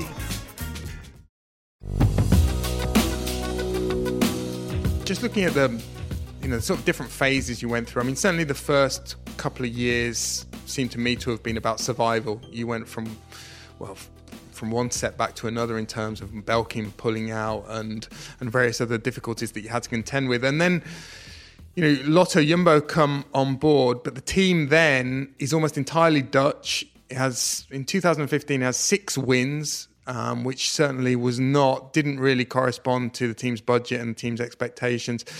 But then, you know, you start to, you have these couple of talents that, that really emerge, uh, maybe unexpectedly. Uh, Groenewegen started to win a lot. Groenewegen, the Dutch champion, claims the victory. And Primož Roglič came on board, started to win a lot as well. And then in the latter phase, sort of from when Visma, I think, took over as co-sponsor, it became about kind of thriving and pursuing the very lofty goals that you have since achieved and are achieving at the moment. Is that... Is that fair, um, a, a sort of breakdown of, of those ten years, sort of survival, then kind of becoming a, a normal team, consolidating, becoming a team that was achieving the results that, as I say, was in line with the budget, and, and then it's been about excellence, would you say? Yeah, one hundred percent. It was, uh, I always break it down to, uh, to uh, in three parts, let's say. It's uh, a three-year survival. You know, I could only look at, uh, do we exist next year or not? Um, it started with the first year, of course, as Blanco. Uh, then when Lotto and Jumbo came in, uh, the first year was really bad. That, but that was also the culmination of all the uh, uncertainty and the mistrust, let's say, et cetera, internally, that came uh, all together in two thousand fifteen, um, where we had we hit really rock bottom in in all. in all senses and in, in, in uh, results, uh, although uh, Robert Geesink still had a really good result in Tour de France, but in results, but also in how we worked, et cetera. And that was also the reason why uh, Marijn Zeeman and myself said at the end of two thousand fifteen, beginning of sixteen, let's let's let's look at how we would uh, organize it, as we thought we would or- reorganize the, the Rabobank team, because also Marijn started in two thousand twelve. Yeah. Uh, and we had the same ideas, and then we started really to, and we could work to, uh, with uh, towards a better future, because we had Dutch uh, uh, sponsors like Jumbo, who right away said, you know, either we, we sponsor or we don't do it, and if we sponsor, uh, then then you know we go all in, and and we we roll up our sleeves and we go for it. And that that gave us a mindset of, okay, now we can really build what we want to do. So then we had three years of, let's say, rebuilding uh, the, the internal structure. Uh, the coming of Groenewegen and, and uh, Roglič was really important, because both are, uh, we saw right away, are winners and were winners. And they both said, um, even though we were the worst team at that time, they both said, uh, we want to win with this team. And and they brought in a kind of winning feeling, yeah, energy, yeah, to the rest of the organization. Yeah. And then we had three years. Uh, we we were the, the, the smallest budget in two thousand fifteen of the World Tour. And uh, and, and we still were uh, around that that area, maybe fourteenth, fifteenth uh, World Tour uh, uh, rank, budget ranking in two thousand eighteen and nineteen. So we, we did it really with a low budget. Mm. Um, so these years were, were the, the building phase, the, uh, let's say sixteen, seventeen, eighteen, where we uh, um, yeah, brought our culture to life. And then from, from eighteen, nineteen onwards, it it was, yeah, the, the, the organization is, as it is today, a really, to my opinion, really strong organization with a strong culture, especially, uh, where we built uh, uh, success upon. And yeah, the, the the budget also grew, but but we're still by far not the, the biggest budget uh, team in, in the in the World Tour. So uh, yeah, we're really proud that we can do this uh, even with uh, with a smaller budget than the real big budget teams that are there. Richard, in that two thousand fifteen, let's take that year, um, version of the team, give me an example of something that you guys were doing at the time that you thought was right. Um, And you have, well, since realised, with hindsight, you look upon today and think that was totally wrong. And that was one reason why we weren't succeeding. Yeah, uh, we were focusing too much on, on details. You know, it, uh, it was the, the the years that everybody looked on uh, uh, what what Sky did uh, from ten, twenty, twenty, twenty ten onwards was uh, the, the marginal gains mm. of uh, Brailsford, let's say, what he always was saying. See, people would uh, still but, say that it is. Na- we're still in that era, but I, g- go on, explain, explain. Yeah, but but but uh, what we did wrong was that, you know, the marginal gains only uh, are effective if the basis is is in order. Yeah. And um, uh, what we did wrong, I think, was was uh, that we we looked already into the details where the basis was not in order yet. And and from that moment, we, we realized that we should first train properly. We should first sleep and eat properly. So these three things, the basis of, of being an athlete, should be uh, really good. And of course, the material should be, uh, um, the, the basic uh, material should be in order. So um, that's how we started, you know, by, by just bringing it back, uh, uh, throw away all the... all the detailed uh, discussions and, and on, on marginal gains, we, everybody was doing, uh, trying to, to copy paste uh, Sky at the time. And we said, no, we, we should not copy paste that part of it. Mm. We should look at, okay, do we train enough? You know, it starts with training five hours a day or whatever, and do your, do your training uh, good and, and, and make your position on the bike, uh, et cetera, make it good just in cycling. You know, start cycling. And obviously, you had some big successes with recruitment. I mean, you just mentioned Groenewegen there and Roglic a few minutes ago. And as you said, they weren't necessarily, they weren't guys that everyone was looking at. Um, so there was a, there was certainly some very good judgment there on on the part of, on your part maybe, on the part of your direct supportees, Frans Marsen, for example. I think I was heavily involved with Roglic. Um, but do you ever reflect on the role that luck might have played and generally plays in the fact that it was your team rather than another team that had the opportunity or, or found that opportunity to sign, for example, Roglic? Well, um, you know, I, there, there's a skill, um, and it's it's it's uh, if you have luck on the one end and and skill on the other end.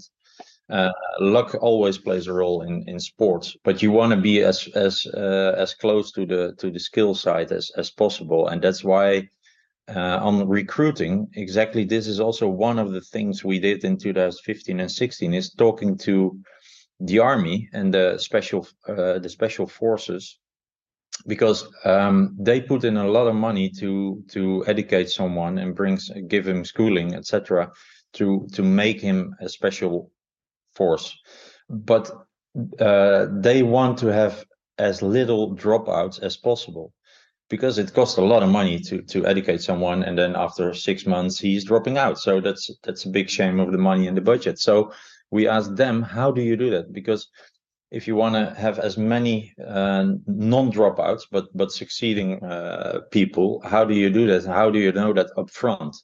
And that's how we looked at things. And, and there's a, a big mentality thing. There's a physical thing, of course, a lot of testing what we do, a lot of talks with, with the riders we are.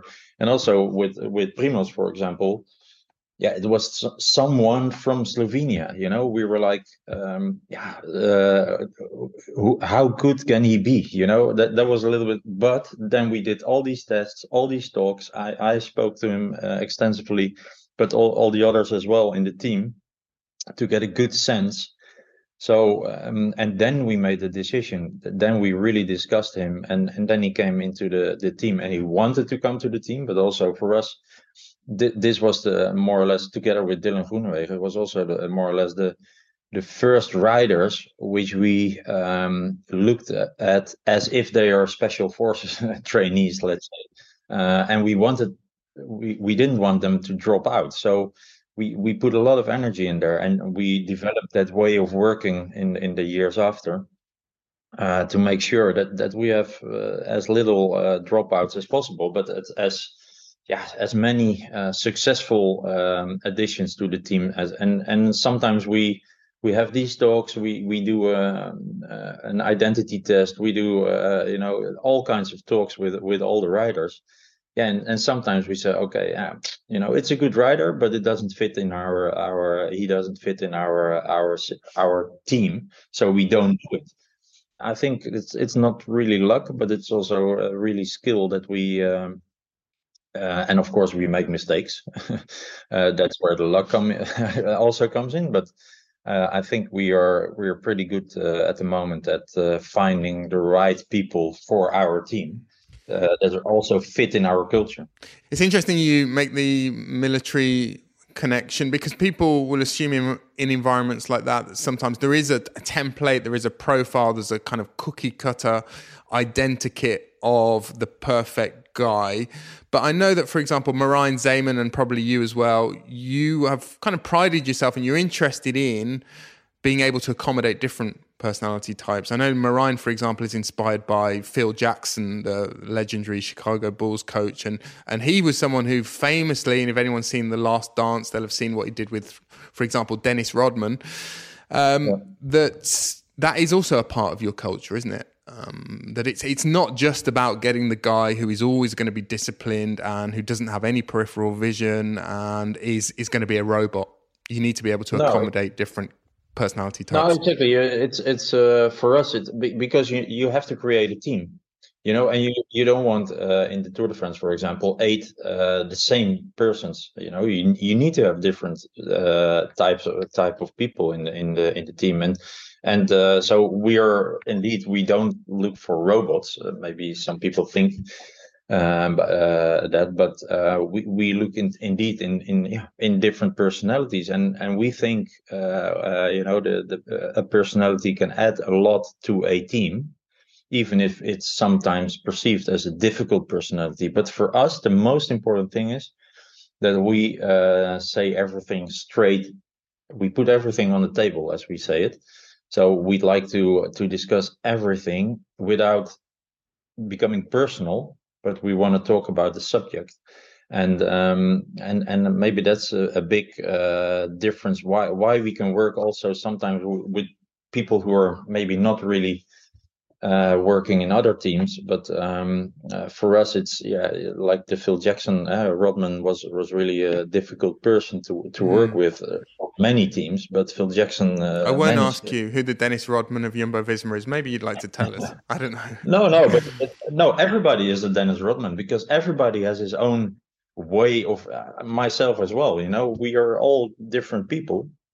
But if you realize that uh, what the impact of me on you is, and the other way around, and you can discuss the topic without getting personal, you know, you can you can uh, uh, take out a lot of personal personal uh, uh, problems, if you would like to to uh, to put it that way. We're Dutch, you know, so we we say it how it is uh, to everybody, and that's why sometimes we have some someone uh, up front where we think, ah, maybe he has big problems with with really telling it how it is, because if I tell you how I feel about you, or how I feel about your actions, not about you as a person, but about your actions, but you are not doing the same towards me, then we n- cannot really build a, a, a true uh, relationship, and also not a, a a growing relationship where we all where we both get better.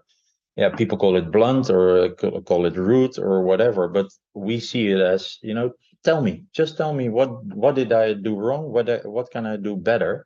And we will do it towards you. And that's uh, that's especially how we look at things, and how Marijn Zeeman is uh, is also uh, always with respect for the person, but but uh, you know, looking at the actions and and, and the behavior of people, and, and try to to get that better. He's here in the Pyrenees, high up but Autocam, approaching the finish line. And on a day where he showed a gesture of sportsmanship that defines this sport, Jonas Vingegaard is victorious in yellow. Barring any bizarre turnaround, he's on his way to winning the Tour de France. Going back a year and thinking about, well, this period a year ago and the sort of genesis of this great season that you did have, what are some of the things maybe, well, the results of the of maybe frank conversations that had happened as a result of twenty twenty-one that then contributed to the great year that you had. The, the, what were you talking about? What were the big sort of, um, the big guiding principles going into twenty twenty-two that you'd maybe lessons you'd learned from twenty twenty-one?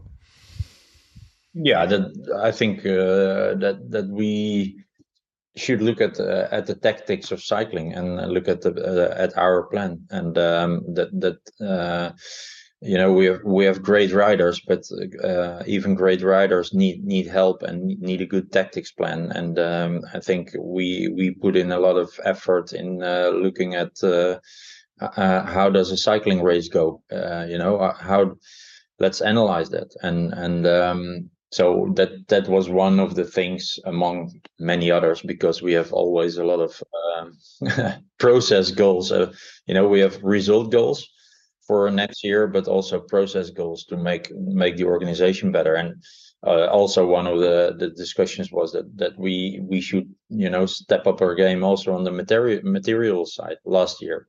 So that's what we did this year. Um, you know, thinking differently. Uh, we, we raced, as you could have seen, maybe uh, in the Tour de France with different bikes. Uh, the riders were were on different bikes. Uh, Uh, Wout van Aert even changed um, uh, on top of the, what was it, the Galibier, uh, you know, his bike, because we know that the S five is a really fast bike uh, on the flats and, and in the descent, and, and the R five is a good climbing bike. But, you know, thinking that way um, also was one of the of the things we uh, we uh, yeah we discussed last year, among again amongst among many other things. And here goes the plan. Laporte gets ready. Roglic is on the wheel. Pogačar is on the radio asking for teammates. You talk about tactics, Richard, and you've mentioned a few times this notion of total cycling. Total football, of, co- of course, was a concept, was familiar to anyone who knows the history of Dutch football. And when you talk about it, sometimes it's sounded or looked as though almost an ideological, romantic idea that you want to pursue just, you know, for the sake of entertainment. But it sounds as though, from what you just said, that the team, particularly, you know, a year ago, you, you thought about this concept also as a way to achieve your goals, as maybe the best way to achieve your goals. Can you just talk about that a little bit, elaborate on that? Yeah, maybe it, um, you know, I said that in a, in an interview with L'Equipe, and and uh, because I, the, we were discussing this already a couple, a couple of weeks, uh, months with uh, with Marijn Zeeman and, and others, Christian Nierman, et cetera. Um, you know, we we thought that, again, what I said, you know, we have good riders, individuals, but but doing it together and really going all in with everybody, all or, all or nothing.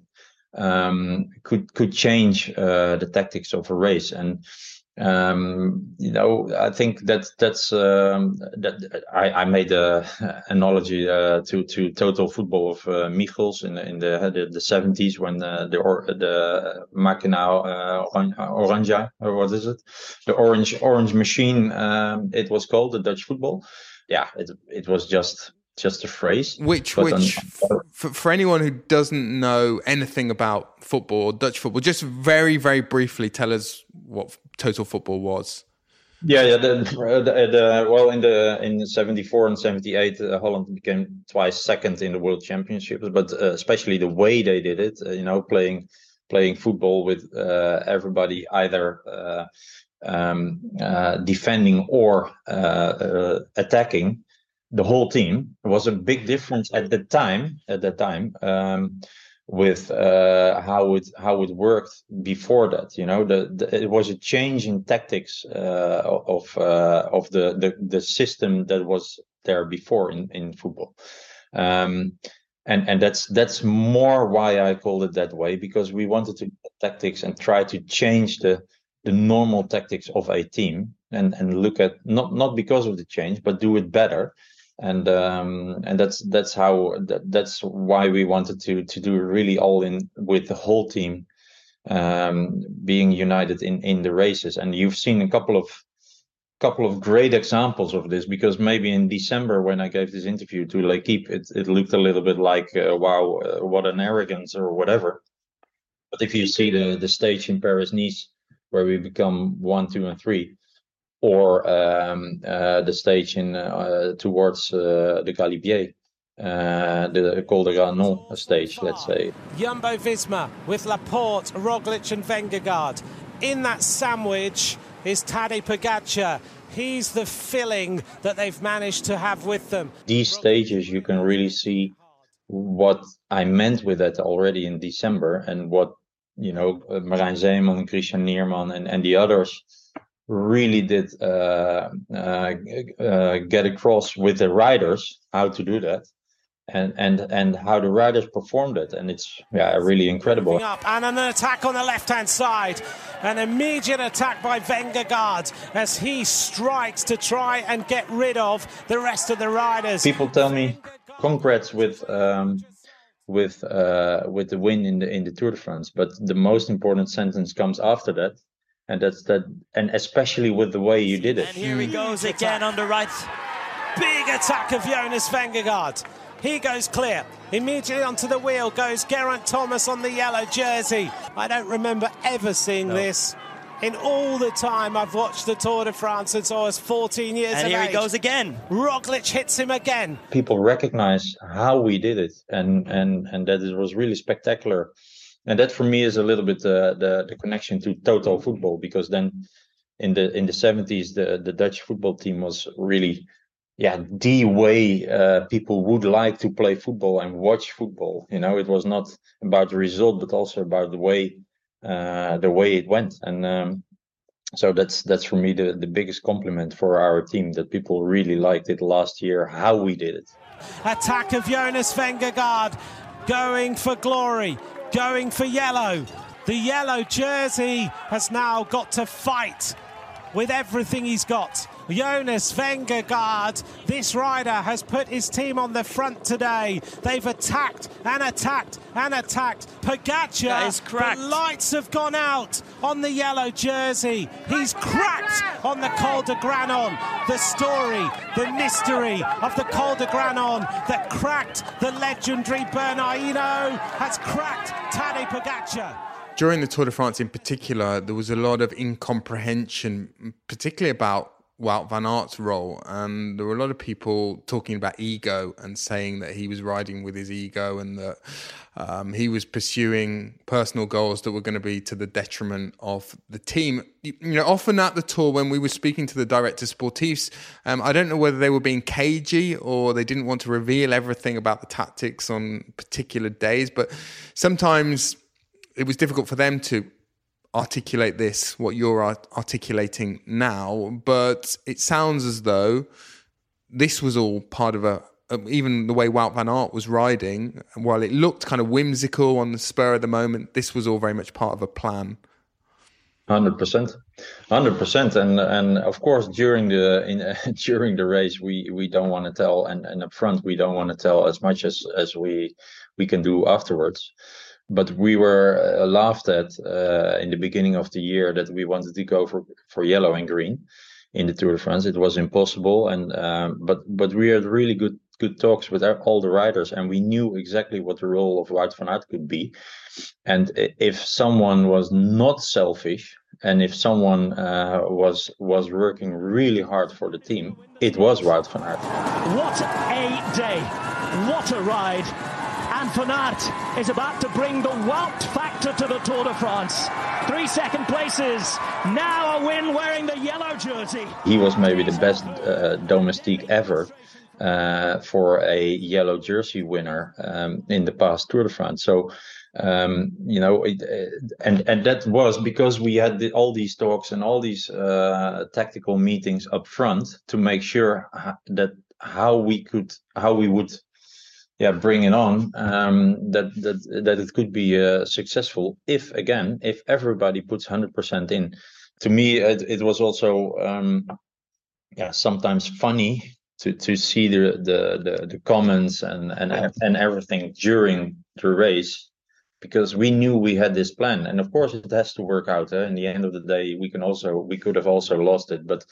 Uh, on the other hand, if you don't go all in, like on the Galibier uh, uh, stage, uh, that was the the, the the the the tipping point, let's say, where we went all in. We could have lost maybe six minutes uh, on Pogačar and lost the Tour, uh, you know, because we, we gave everything that day to make sure. But, you know, it turned our way, and it, it turned our way because everybody was there to help. Even, or not even, but uh, Primož played a really, really big role in, in that victory, in that in that day, and uh, uh, like like all the other riders as well. You know, uh, Laporte uh, waiting on the telegraph, et cetera, uh, et cetera. Et Everything worked out as we uh, as we planned, and um, so yeah, it, it's uh, it's n- nothing to do with selfishness. It was really a team uh, from everybody.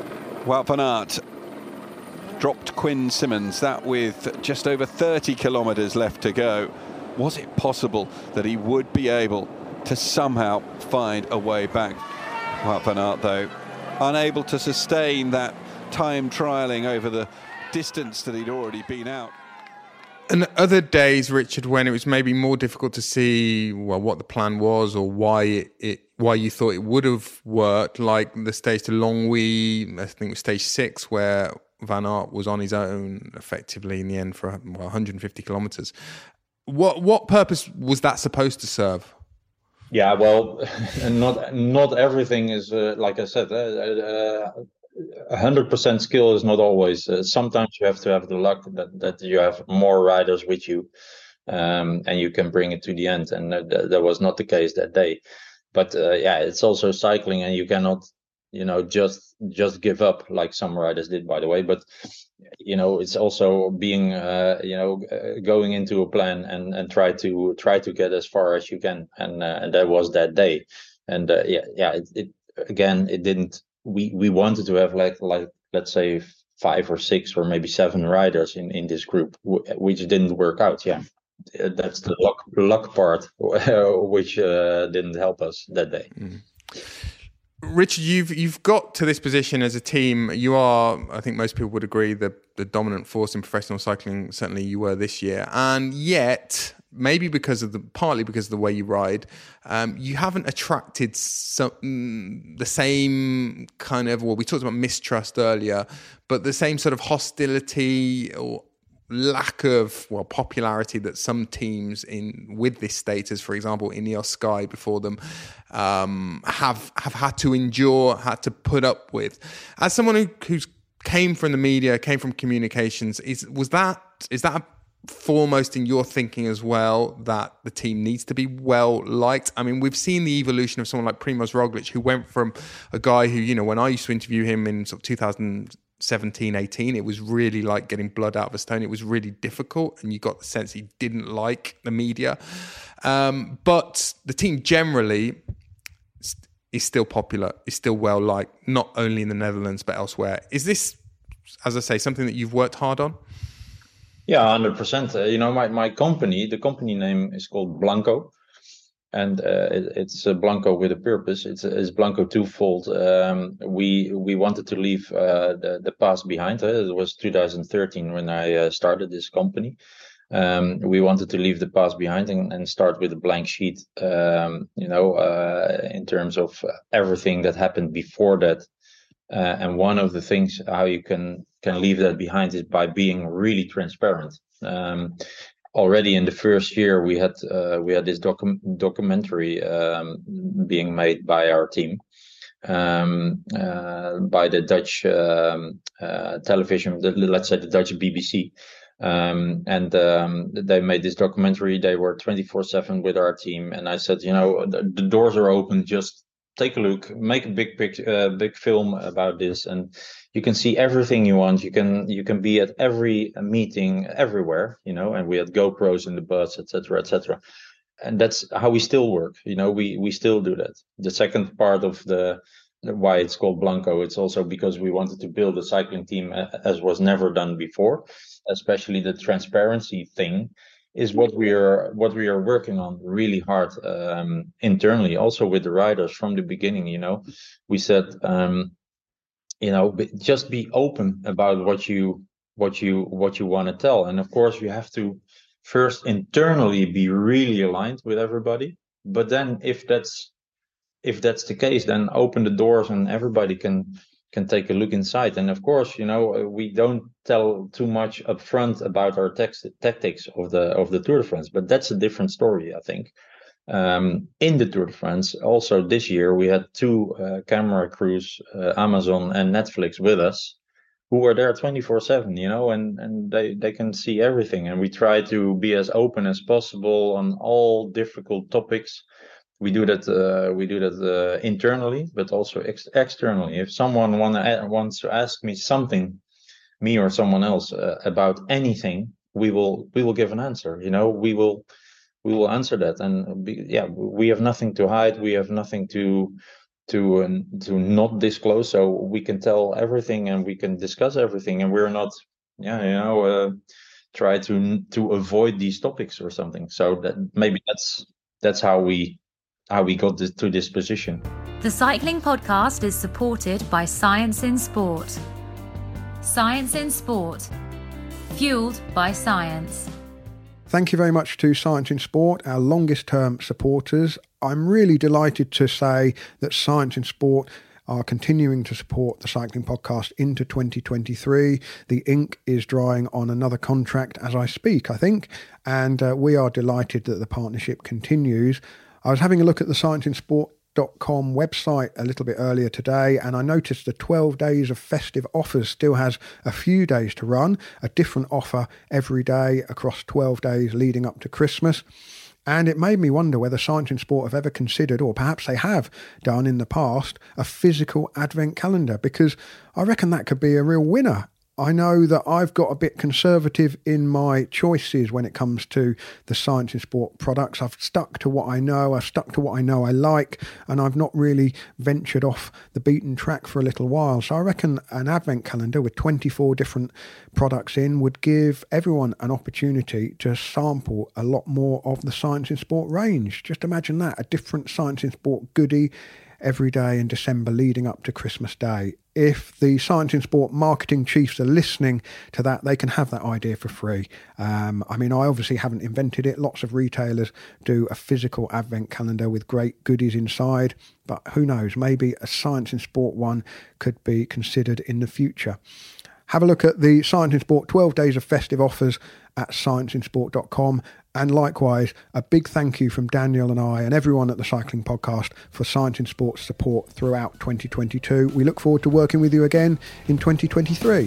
Have to be taken, and then finally they've got a side to the line. It's Mads Pedersen, of course. Roglic has done, the, done a tremendous job, and look at the retrieval. Oh, and down goes Roglic at the very last touch of wheels. Pedersen takes it ahead of Ackerman, then comes Danny Van Pommel, and then uh, comes Fred Wright, and it is Roglic that remounts and will bring this in. That's Pascio, I believe, that uh, throws the bike to the line this time by. We have had it- I mentioned Primoz and his uh, evolution into a very, very popular rider. Um, it seemed... in September, I think it was in September, out of character when he crashed out of the Vuelta a España, and then he released this statement which seemed to target Fred Wright in particular, and it was released it was released on the team website. Just tell me, from your point of view, what role the team had in that, whether you still now, in hindsight, think it was justified that he has a point and that you did that as well as you could have done it. Well, maybe, uh, you know, there, there's always, um, you have the, the messenger and, and you have the one who receives the message. And uh, because of the, the way uh, people uh, got this message across uh, and, and they re- responded to it, we, we could have brought it a, uh, maybe a difficult, uh, maybe a, di- a little bit different. Um, but uh, all in all, the, the, the basic for me is that um, I know that fifty percent of all the crashes in, in the in the peloton are caused by riders. Uh, if it's if it's intended or not, you know, it it is. Uh, uh, you know, there's a lot of talks about safety, and uh, uh, there's a lot of talks about uh, barriers and things like that, uh, which is also really important. That that uh, that should be safe, but the behavior of riders is also um, uh, something we should keep in mind, and uh, and I think that was the point that that Primoz uh, uh, wanted to make, and especially and at least the team wanted to make, is that we should look all in all, not not blaming anyone uh, if it's intentional or not um, that that people crash, but to uh, to make to make people aware that that behavior sometimes, um, yeah, if you don't do some things, it could avoid uh, a crash.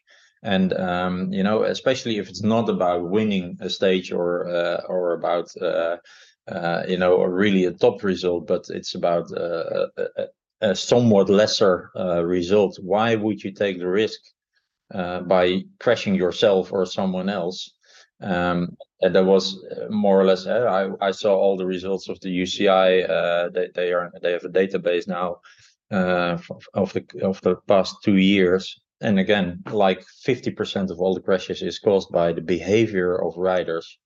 And it's a race, so some some of these incidents cannot be avoided maybe, but uh, many of them can be avoided by by different behavior. And that was, I think, what at least I'd I, I'd like to to uh, to to brought to to the world, but apparently it was uh, yeah, it was picked up uh, in a different yeah. I way. mean, I probably don't need to tell you, Richard, but the, the sticking point with this particular issue was that most people could not see what Fred Wright had done wrong. Even with the overhead shots, they couldn't see that he'd deviated.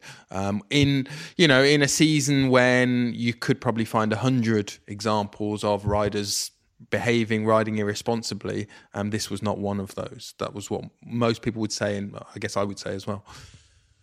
Yeah, well, uh, that there, there you might, you know, you can.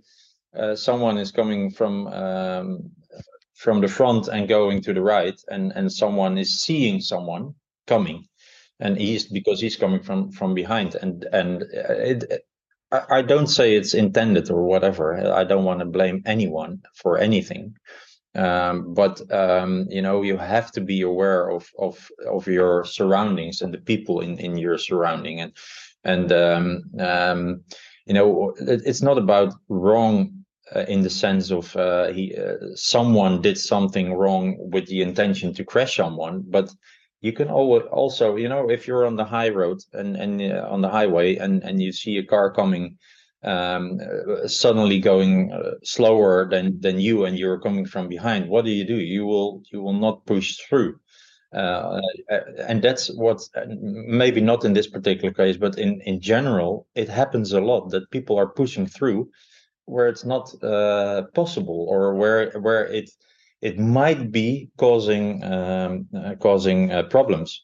Either way, there was a big crash, you know. And Primož Roglič and the the, the Vuelta, uh, Primož Roglič crashed.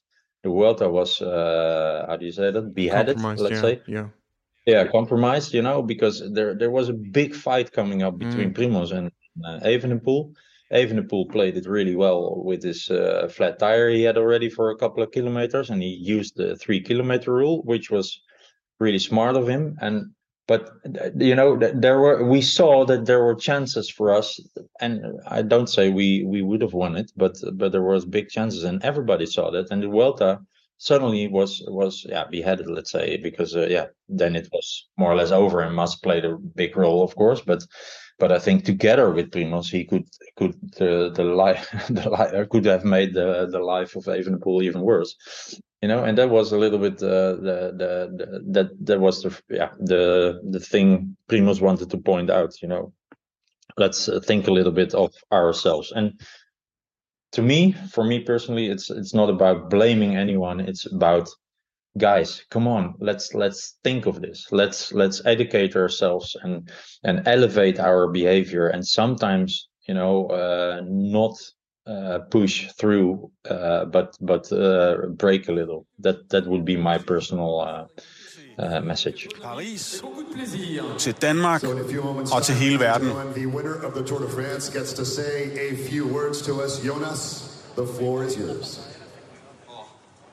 uh, this is uh, very very big for me. It's uh, yeah, it's incredible. Um,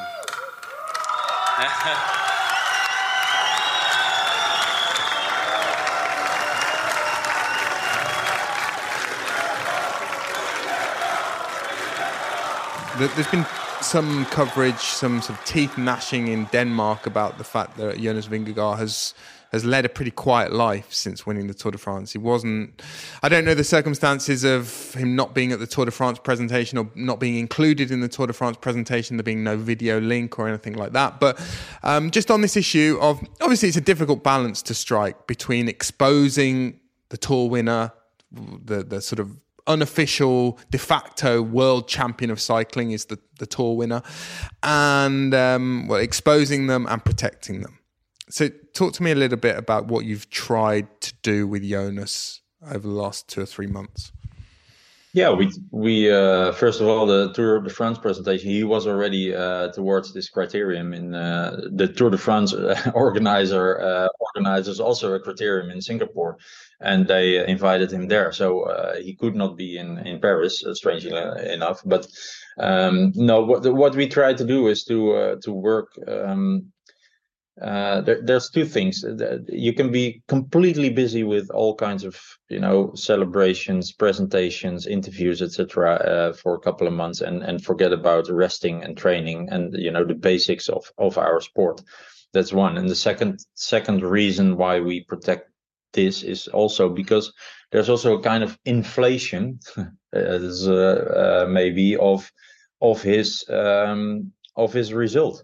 You know, if you show up everywhere, wherever, if if someone calls you and you're right away there, you know, it's it's uh, the, the the value of your your you as a person, you as a star, you as a Tour de France winner is going down because you show up everywhere and you give everybody this this moment of of yeah. uh, you know, joy where you can get a picture. So that's the second part of it. But the first part and the most important part for me is that uh, as many um, other um Tour de France winners or big stars of, of in other sports showed us is that, you know, after winning such a thing, you can you can easily lose a lot of energy in a lot of things that doesn't matter for your next year. You know, you can celebrate if you're thirty-five and you stop uh, with cycling, you can still celebrate uh, a lot of these uh, things. But now it's it's all about uh, defending the Tour de France maybe next year, or going into the Giro maybe next year, or whatever. But the next race is is your primary uh, uh, concern, and not uh, you know, showing up uh, at a presentation or whatever. So that's how we try to do that. Okay, um, and Richard, well, just thinking about next year. And I was just looking at the sort of contract situation in your team. Um, I mean, it looks as though you're pretty well set for quite a long time with a lot of these riders, and the backbone of the team should be in place for a while. I know that there's been speculation about Primoz, but he has got three more years. I think I'm right in saying um, on the team. Um, Tobias yep. Foss is, is is the only one of your sort of headline riders, the new world time tra- time trial champion, whose contract is expiring imminently at the end of next year. But is that how you see it? That's the stars, the main, the, the king pieces um, in your sort of chess set are all going to be there for quite some time, including Primoz, despite the speculation. Yeah. No, no, it's it's. Um, but but we believe in that. Uh, we believe in keeping the team together as long as possible. Makes your team uh, stronger. Uh, of course, it has to fit in, and everybody has to uh, to be happy. Um, but that's why we have long-term contracts with, with all the riders, um, because we don't want to be in this situation that we every year tell them uh, yes or no, or, you know, we want to build together, and we want to really build a relationship. We really build want to build the team together. And, and uh, you know, all successful teams, um, you spoke about uh, Phil Jackson, Um, you know, also in, bas- in, uh, in basketball, uh, you know, all the really successful teams uh, had a backbone that was really long together, you know, and adding some, sometimes someone or someone will leave sometimes. Th- that's always the case. But if your your strong backbone is is the same for a couple of years, you've seen that by Sky, uh, with Sky as well, by the way, um, you know, it's um, it's it, it makes your your team stronger because you understand each other better. You can you, you can you can make improve uh, faster um, and better than than uh, you know, when you have to to to do it all over again with new people uh, all the time. Well, Richard, I think that is just about, well, probably about as much as our listeners can take of me anyway. Um, I'm going to thank you for your time, and I'm going to congratulate you on a fantastic twenty twenty-two. Excited to see what you guys have got in store for us in twenty twenty-three. Um, how are you spending Christmas, Richard? Uh, I go skiing uh, to uh, to France. We go to the snow dome, maybe in where, where no, no, it? Uh, no, no, no, no, no, no. We go to the to the Alps and um, uh, t- together with family. So we have that's the, uh, probably the only week in, in the year that nothing happens, because the, the rest of the year is twenty-four seven for me. But uh, it's the only week uh, that nothing happens, and uh, I'll try to really. Uh, enjoy skiing, uh, enjoy uh, life together with my family, my, my two kids and my wife. So excellent. Maybe a nice bottle or two of Pinot Noir. I know you're you're a bit of a wine fan. I noticed a lot of Burgundy on your Instagram feed. A lot of whiskey as well, actually. yeah, I'd like the the yeah yeah I'd like the whiskey from Scotland, and uh, but yeah, some some wine uh, nowadays, but not too not too much yeah, because I'm also uh, doing sports. So.